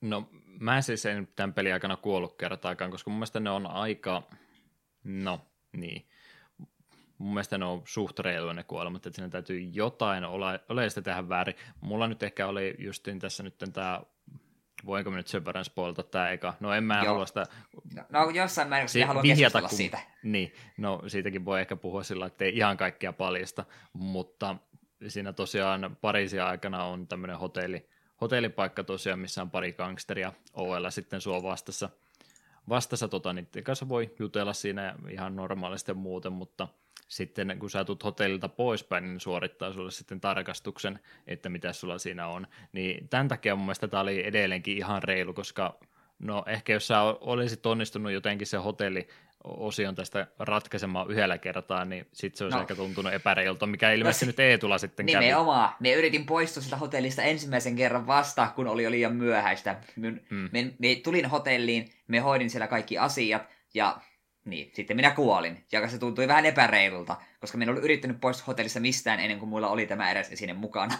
Mm, Joo, siinä mielessä meillä on sitten se eri kokemus. Ja hyvä, että näinkin käy sitten joskus, koska mä en itse hotellissa tajunnut tai ymmärtänyt, osannut vielä ekalla visiitillä kaikkea tehdä, ja mä nyt tiesin sitten sieltä poistuessa, että aha, jos mä yritän täältä lähteä, niin taskujen tarkastaminen tapahtuu tässä, ja sitten kun tiesin, että mikähän se oli se tärkeä esine, mitä ne saattaa olla etsimässä, niin kun tiesin, että se on mulla nyt hallussa, niin sitten mä käytin kaikki vaihtoehdot läpi ennen kuin mä lähdin sieltä pois, että mitä tässä nyt voisikaan tehdä. Okei, no joo. Tuo minä ymmärrän. Mu- Tu- tuossa mielessä se on reilu tapa, mutta itsellä kun kävi juuri tuolla, että minä poistuin hotellista vasta siinä vaiheessa, kun oli ikävä asia taskussa, niin olisin toivonut, että kenties siellä olisi joku, siellä on kuitenkin pari henkilöä, kanssa pitää niin jompikumpi olisi vaikka ohi menne huomaa, että nyt perhana, kun on yhdet ga- gangsterit tuolla häiriköi kaikki, jotka yrittää poistua täältä. Jotain tämmöistä, se olisi sivulaus, jossa sitten siinä olisi voinut olla, että ahaa, aivan. Mm. Nyt se tuli, minulle tuli täysin puskan takaa, että aha, tässä käy näin ja tähän muuten kuolee. Näyttikö nämä italialaiset gangsterit sun mielestä niin ystävällisiltä, että kannatti riskeerata kaikkea? No en minä nyt olettanut, että... Perhana. Niin. No mä tykkään sitä kaikkien enintään, kun Eetu uskaltaa olla eri mieltä mun kanssa välillä, niin tulee esiin jonkinlaista keskusteluakin välillä näistä. Se on selvästi joo, kun- ra- siitä rasisti mä- italialaisia kohtaan, kun se suhtaudut No. niin epäilevästi. Aha, no se nyt lähdettiinkin tämmöisellä linjalla. Joo, tota, no muuten, niin siitä me ollaan varmaan samaa mieltä kumminkin, että se kuolemien määrä tässä on sitten kumminkin reilu, että tässä nyt ihan, ihan kumminkaan liian ikäväksi ole pelaajalle asioita tehty. No joo, ja... Niin. Kannattaa Väittäisin, kumminkin me- niitä me talle, sil- tallennuksia aina vähän väliä pitää, jos jotain ikävää sattuu. Kyllä me silti väitin, että olisi saanut olla ehkä kaksi kertaa lisää, missä olisi voinut kuolla. Hmm. En osaa nyt Tasa- sanoa missä kohtaa, mutta silti musta niin kuin välillä tuntuu, että niitä olisi saanut olla se muutama kerta enemmän. Kolme on liikaa, yksi oli ja vähän, just kaksi pitää olla enemmän. Mm, Kyllä. Siitä pelin kehittäjille ei tulta vinkkiä, mikä on se optimaalinen määrä kuolemia seikkailupeleissä. Jep, jep. Mitäs muuta tuosta pelistä nyt vielä sanotaan, ollaan kyllä aika paljon siitä onnistuttukin puhumaan, mutta eihän se haittaa, jos juttua vaan löytyy. Graafisesta puolesta me ei olekaan vielä edes sanottu yhtään mitään, eli 96 vuoden peli, CD-ROM-pelin jälleen kerran on pystytty pikkasen puskemaan noita graafisia rajoituksia sitten rikki tätäkin myötä tallennustilaa suht runsaasti tuohon tuon aikaiselle pelille löytyy. Niin, niin, mitenkäs tuota nyt sitten kuvailisi?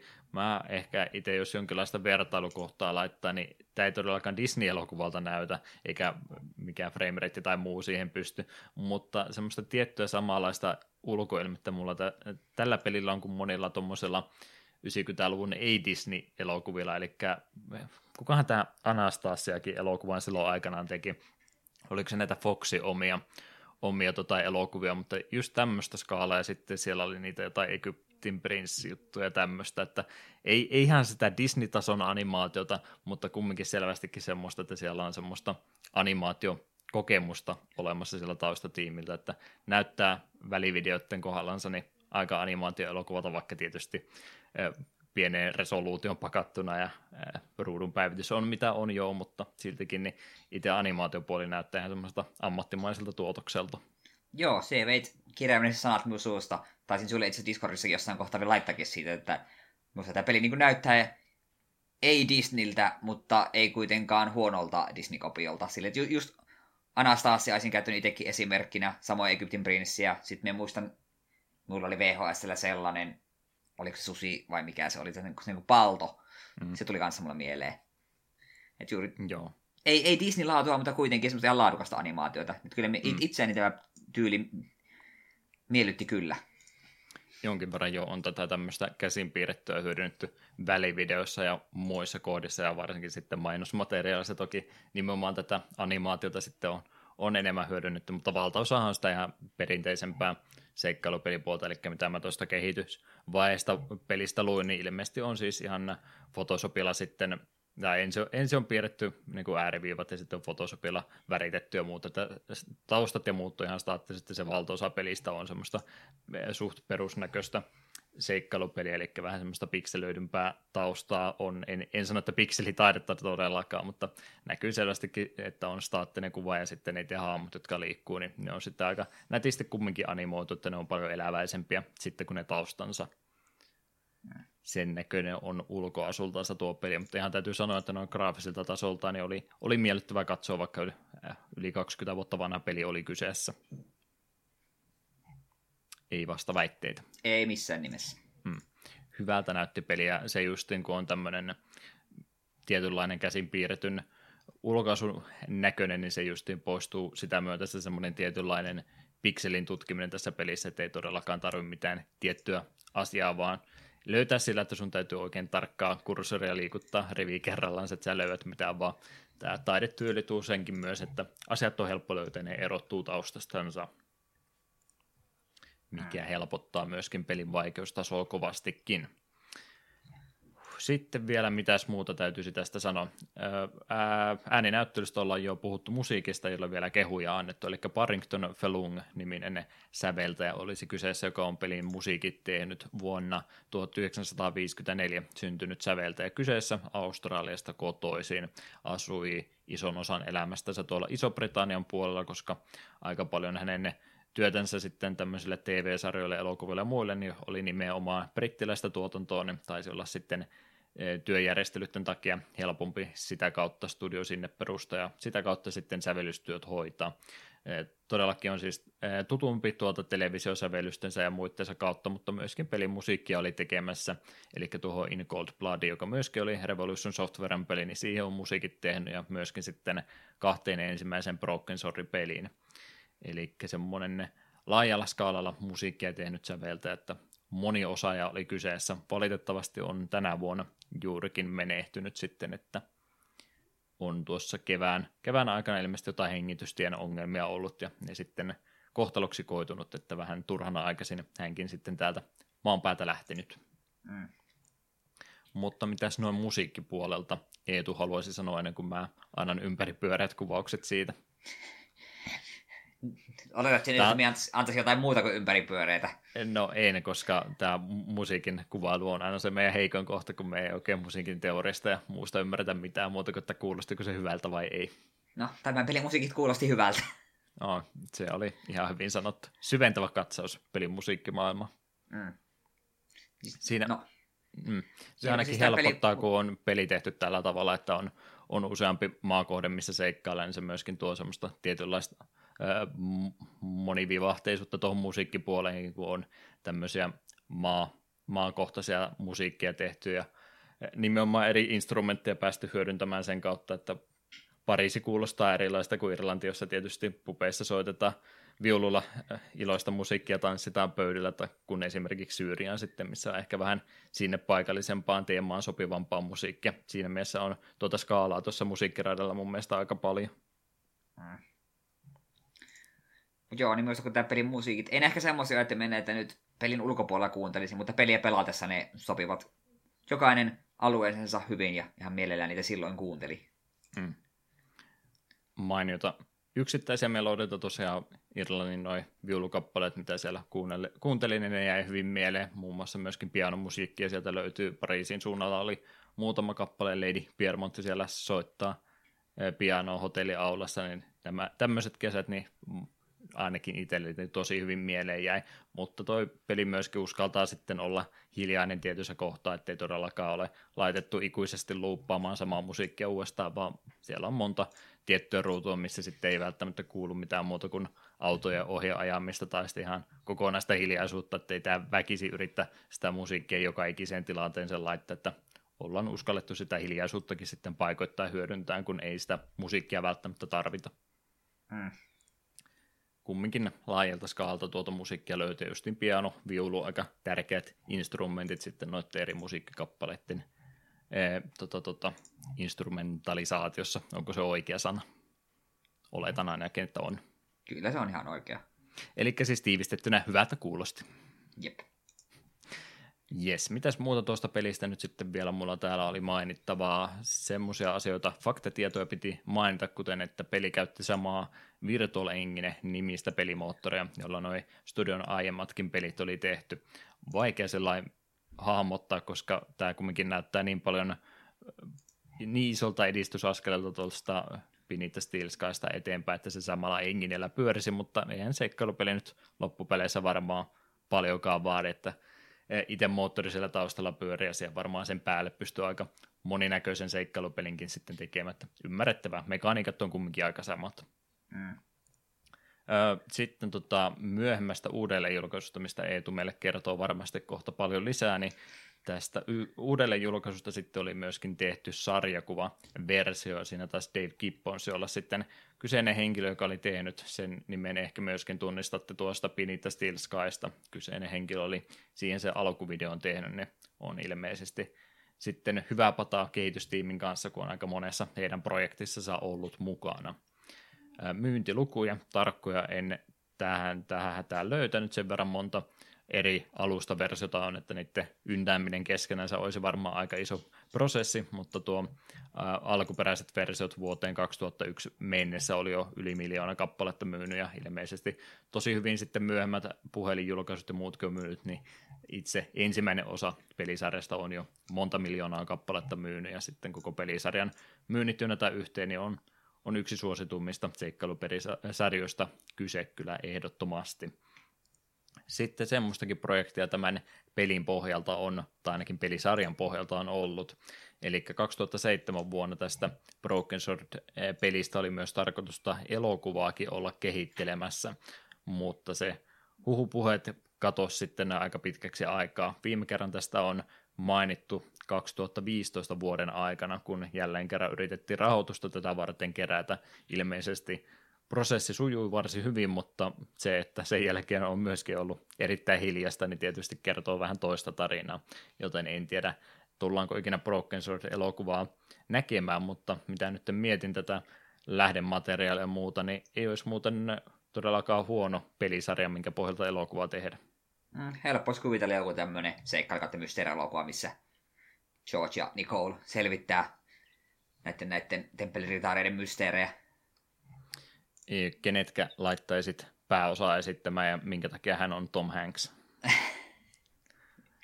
se, se oli jo tuossa Da Vinci Codeissa, eikö se riitä? Mm. Miten olisi Keanu Reeves blondihiuksissa? en oikein saa mieleeni, kuka, että kuka voisi olla Georgina. Nicoleille se olisi vain joku ranskalainen.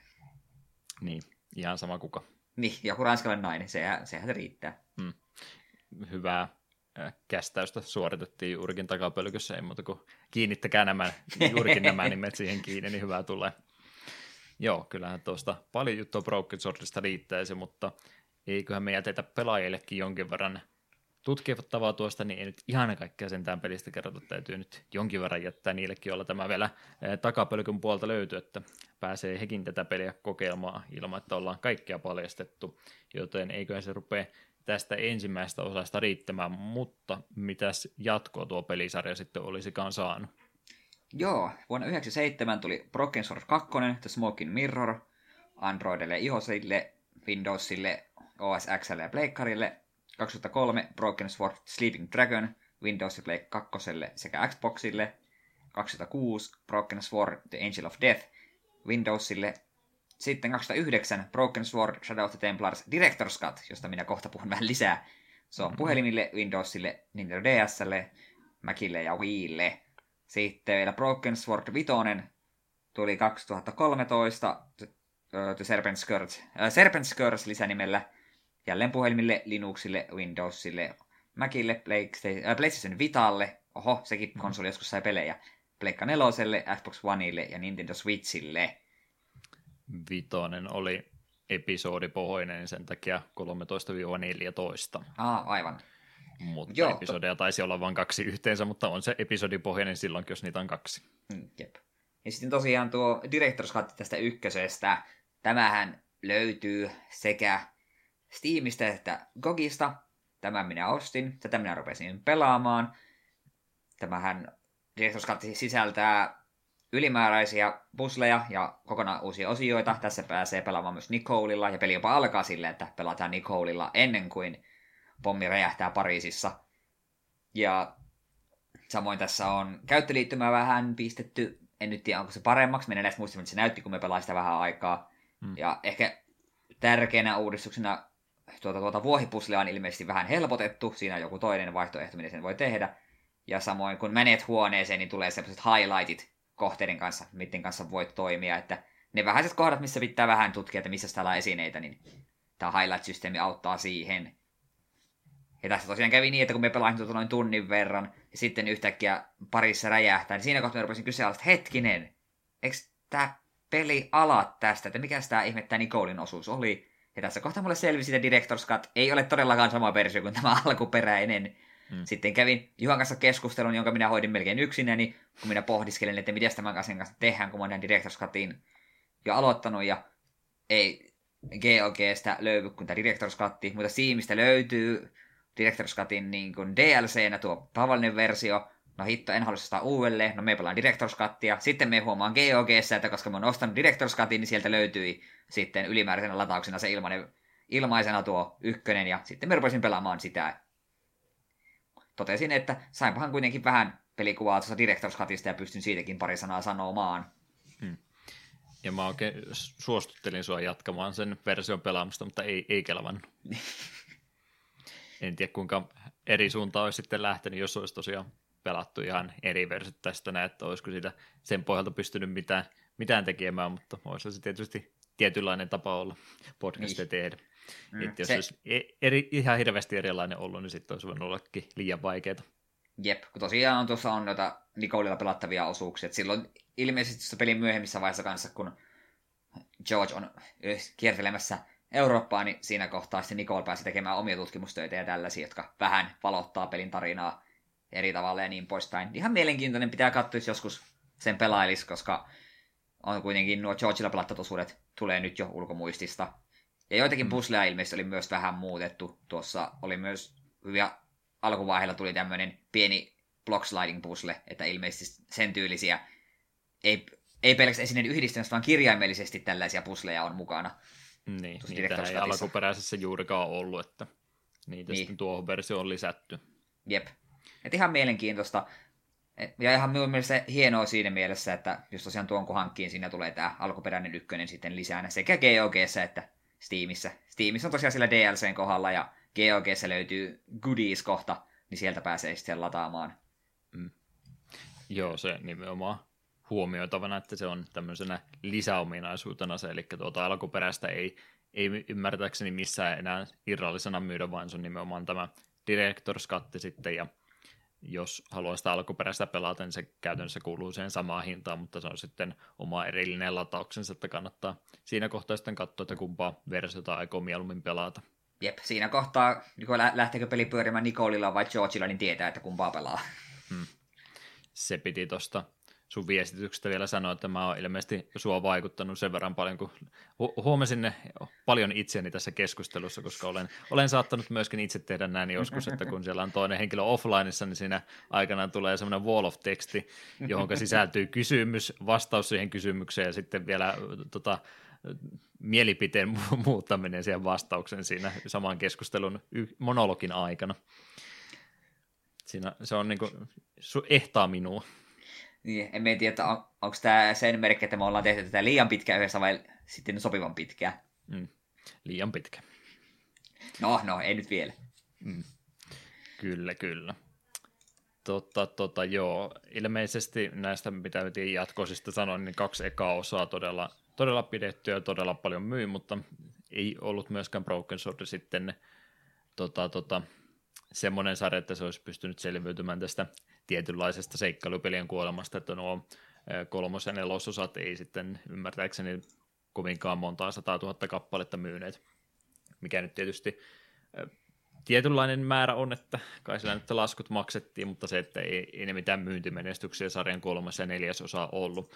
Viitososa tuli siinä mielessä varmaan ihan hyvää aikaan sitten ulos, että tuo Directors Cut kumminkin myy tosi hyvin, koska oli tykätty pelisarja, tykätty osa nimenomaan tuo ykkösosa ja sitten nimenomaan puhelinalustat oli varsin kuumia jo tässä vaiheessa, että niitä sitten pystyttiin myymäänkin todella isot määrät tuotakin painosta, niin en sitten tiedä, miten tuon Vitosen kanssa kävi, ei oikein itsellä lähipiirissä ole semmoista isompaa seikkailupelien kuluttajaa, että en olisi näistä muidenkaan kautta kovinkaan paljon kuullut, niin en tiedä sitten, miten tuo viitososa pärjäsi toivottavasti mm. hyvin. Kuutososastakin kumminkin puheita on ollut, että semmoinenkin ehkä voisi vielä jonain päivänä tulla. Jep, sehän näissä kyllä on, kun kolmosta nelosta katsoo, niin nuo on jo 3D-pelejä ja niin. niin 3D-seikkailupelit aika harvoin on ollut mitään huippumenestyksiä. Joo, ei siis pelkästään ollut se siitä kyse, että seikkailupelit vaan menetti suosiota, vaan nimenomaan toi graafinen muutoskin siinä sitten varmaan pikkasen on käännyttänyt ihmisiä ympäri. Jep. Vitosta taas kun katsoo, niin tämähän näyttää jopa ihan, ihan kivalta verrattuna kolmosia neloseen. Voisi tuon mm. kakkosen kyllä jossain kohtaa pelailla ihan omaksi huvikseen ja katsoa, jos tuon vitosenkin joskus pelailisi. Ei muuta kuin retrospektiiviä tekemään koko pelisarjasta. Mm. Pelataan kaikki tässä tietty aikamäärän sisällä läpi. Jeps, jeps. Eiköhän me sitten siirrytä suositteluvaiheeseen ennen kuin päätellään keskustelua tästä pelistä, eli mitenkä, mitenkä nyt sitten lähdetään kuuntelijoille kertomaan, että kannattaako tätä pelata, eli Eetulta meneekö suosittelu vai ei, ja siihen vielä jatkokysymys nyt sitten sulle nimenomaan päälle, eli mitenkä mieltä nyt sitten olet, että alkuperäisessä muodossansa vai kannattaisiko ehkä sitä Director's mieluummin tänä päivänä mieluummin koittaa? Äh, no siis, eti alkuun me sanoin, että me suosittelen tätä peliä. Me lähdin tätä pelaamaan sillä, että okei, me muistan, että veli tästä tykkäs, ja tää on vissi ihan pidetty, mutta en tiedä, tuunko itse tykkäämään, ja aika äkkiä me kuitenkin huomasin, että hei, kyllähän tää on varsin menevä seikkailupeli vieläkin. Kyllä tämä minun nyt uppos. Peli oli, pelissä oli riittävästi huumoria, peli eteni koko ajan suhteellisen simppelisti, että turhautumisia ei juurikaan ollut.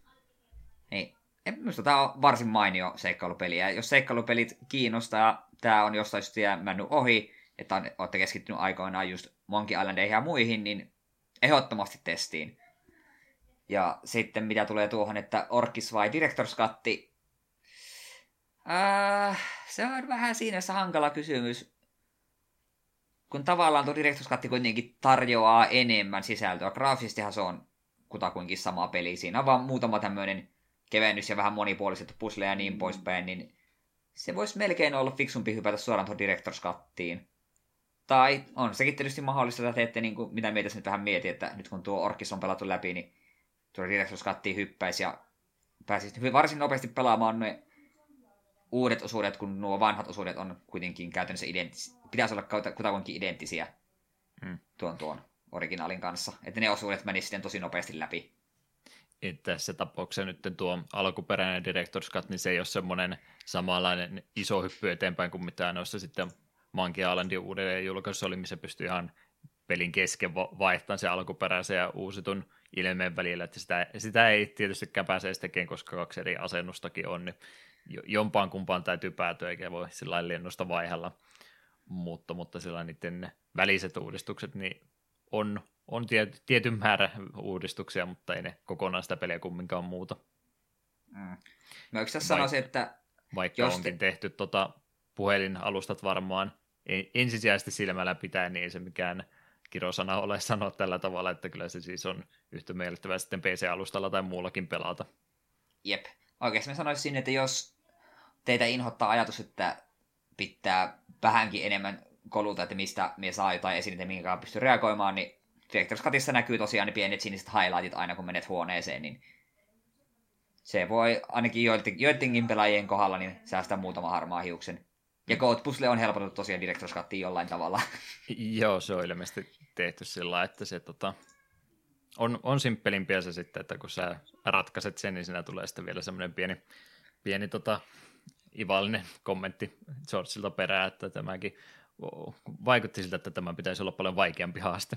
Niin, niin totta. Se, mitä sanoin Directskotissa sanoi, että siinä on tämä niin kuin Nicolin kautta Georgein päiväkirja, mihin on niin kuin semmoisia pieniä vihjeitä vähän vielä tökkäsee eteenpäin. Vähän se mm. niin kysymys, hmm, pitäisikö mun mennä sinne? Tai mitenköhän minun tämän asian hoidan, niin että no, ehkä myös muuta mielipiteitä, hypätkää suoraan Directors Cuttiin, mutta ei se väärin ole myöskään pelattaa Orkis. Ihan täysin pelattava peli se edelleen on. Jep, jep. Se ilmeisesti kans vielä siinä Directors Cutissa ainakin olin lukevina näin, että siinä on nyt sitten poistettu ne vähäisetkin kuolemakohdat kokonaan, että siinä ei pysty kuolema. Aa, okei. Okay. Ollenkansa. No se voi, no, se taas vähän riippuu, miten asia haluaa ajatella, onko se hyvä vai huono asia. Mm. Omatkin suosittelut siihen sitten perään vielä. Mä ihan samalla linjalla jälleen kerran ole, että lämpöisesti kyllä suosittelen tätä näin. Se on tosi vaikea lähteä seikkailupelin kohdalla ainakin huomannut, kun on, on sieltä, no niin no joo, no sen takia mä varmasti King's Quest 5 edelleenkin puhun, vaikka se on, on tietyn tasoinen peli, niin sitäkin on hankala korvata, mutta joo, kyllä mä siis Monkey Islandia pidän sinne timanttistandardina myös, niin onhan se aina vähän hankala lähteä niitä syrjäyttämään sitten pois, mutta tämä on kyllä todella hyvä peli, tämä ihan alkuperäisessä muodossaankin tämä Broken Sword 1, että, että semmoiselle ihmiselle, joka ei ole pelannut seikkailupelejä ollenkaan, mä väittäisin, että olisi tosi hyvä lähtöpiste lähteä mukaan semmoiselle kanssa myöskin, jotka on jonkin verran pelannut seikkailupelejä, mutta ei ehkä ihan, ihan ole se ykkösgenre sulle, niin semmoisellekin tämä on mun mielestä erinomainen valinta. Se on sitten ehkä toinen kysymys, että jos on oikein kovastikin nimenomaan seikkailupelejä pelannut koko ikänsä ja kaikki ongelmat ratkeaa ensimmäisellä yrittämällä, niin semmoiselle ihmiselle tämä voi olla ehkä vähän liian yksinkertainen ja helpohko, mutta kyllä tästä varmaan semmoinenkin ihminen sitten taidesuuntauksesta ja dialogista ja kaikesta muusta tarinasta niin saa irti, vaikka ehkä liian helppo hänen mielestä tämmöinen peli olisikin. Mm. Niin, niin nämä, nämä pienet ongelmat, mitä ollaan esille nostettu, niin ne on kumminkin kokonaisuuteen verrattuna niin pieniä, että ei ne kokonaiskuvassa näy ollenkaan, ja kyllä mä ihan kaksi peukkua tälle pelille alkuperäisessä muodossaankin annan, että on, on kyllä erinomainen peli kyseessä. Uskalla näin sanoa. Seikkailupelien aateli. Kyllä. Sinne laitetaan. Korkea ylistys, mutta täytyy välillä olla rehellinen, kuunnella mitä sydän sanoo. Hyvä peli oli siis Broken Sword 1, toivottavasti tämän perusteella kuuntelijatkin sitä uskaltautuu sitten kokeilemaan halvalla kumminkin Steamista kokista ja muista latauspaikoista tuo peli löytyy alkuperäisessä muodossa ja sitten tuosta Director's Cut-versiossa. Joten eiköhän siinä kaikki tästä pelistä tällä kertaa. Kuunnellaan vielä Lady Piermontin soittoa hetken aikaa Hotel Upu ensimmäinen musiikkiraita sieltä näin tähän väliin vielä. Sitten olisi loppuhypinöiden aika.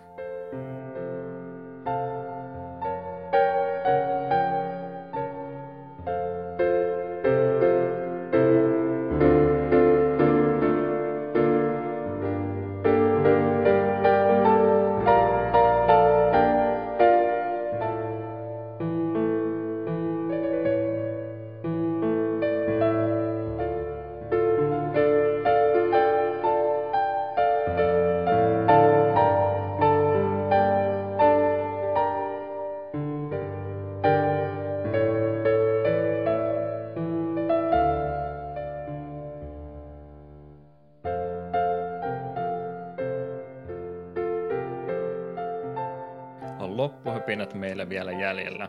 Täytyy tässä kohtaa loppuhopinossa jo sanoa, että täytyy jatkossa varautua tota, huolellisesti siihen, että jos ei ole uutisotsikoita, niin jaksoista tulee äärimmäisen pitkiä. Jep. Tänne, tänne ei pitäisi tapahtua tai mennä näin, mutta nyt kävi tällä tavalla. Joskus se pitää vaan lähteä tangentille ja sieltä paluu on erittäin vaikeaa. No, loppuhöpinät kumminkin ja tässä kohtaa olemme tulevat jaksot kertoneet, niin tehdäänhän se tälläkin kertaa. Joo, Seuraavassa jaksossa pistetään lepakkomiehen viitta harteille Arkham Asylumissa 26.11. Sitten 10.12. Soul Blazer. Sitten jouluaattona teitä, teidän mieltänne lämmittää Takeshis Castle TV-sarja sekä Nespeli. Ja sitten seuraava vuosi aloitetaankin aikamoisella pommilla. Me ollaan pari kertaa tästä puhuttu, että me kyllä tämä käsitellään jossain vaiheessa, kun molemmilla on tällä hetkellä keino kyseistä peliä pelata. 7. ensimmäistä 2008 80, ei niin pitkälle, no, 2020. Tässä kohtaa kerrottakoon myös, että pidämme pienen tauon tuossa noin tuommoinen 60 vuotta. Aiettiin pitää tauko, että sitten jaksaa taas. No ehkä, en tiedä tarvitaanko vähän niin pitkää aikaa, kun tosiaan vuosi aloitetaan Persona ykkösellä. Aika kova. Pari kertaa lykätty, mutta ehkä se nyt on vihdoin viimein aika. Jep. Ja kato, kun molemmat havahtuu sinne jouluaaton tielle, että ei jumalauta, ei ole sekuntikaan pelattu Persona ykköstä kumpikaan, että hyvä jakso Joo, tulee. se on riski olemassa, mutta siihen täytyy varautua. Se täytyy Jep. aloittaa nyt. Joo, niin, no voi hyvinkin olla, että mulla on tässä ehkä aikaa. Jep, jep. Yhteydenottokanavat vielä läpi. takapölkky.wordpress.com Onko sä Eetu päivittänyt sitä sivua, mutta mä rupesin miettimään, että mä en ole varmaan käynyt siellä koko vuonna ollenkaan. Kyllä, me sinne uuden jakso aina iske. Joo, se on hyvä, että on kotisivut olemassa, johon vaan kopipastetaan se jakso suoraan. Me ollaan hyvin hyödynnetty tätä kyseistä Kyllä, kyllä. blogia. Eikö sä haluaisi siirtää sun edellisen blogin kaikki jutut sinne ja voisit vähän kirjoittaa uuttakin ja mitään en maksa siitä, mutta voisitko joka päivä jotain sisältöä sinne toteuttaa? Joo, sehän kuulosti tosi hyvältä. Hyvä diili. Ää, Takapölkky at gmail.com on sähköpostiosoite, ei niitä öönpisteitä siihen päälle. Mä en ole vieläkään kokeillut, että tuleeko se perille, jos siihen laittaa öönpisteet. Voisi joskus sitäkin testata.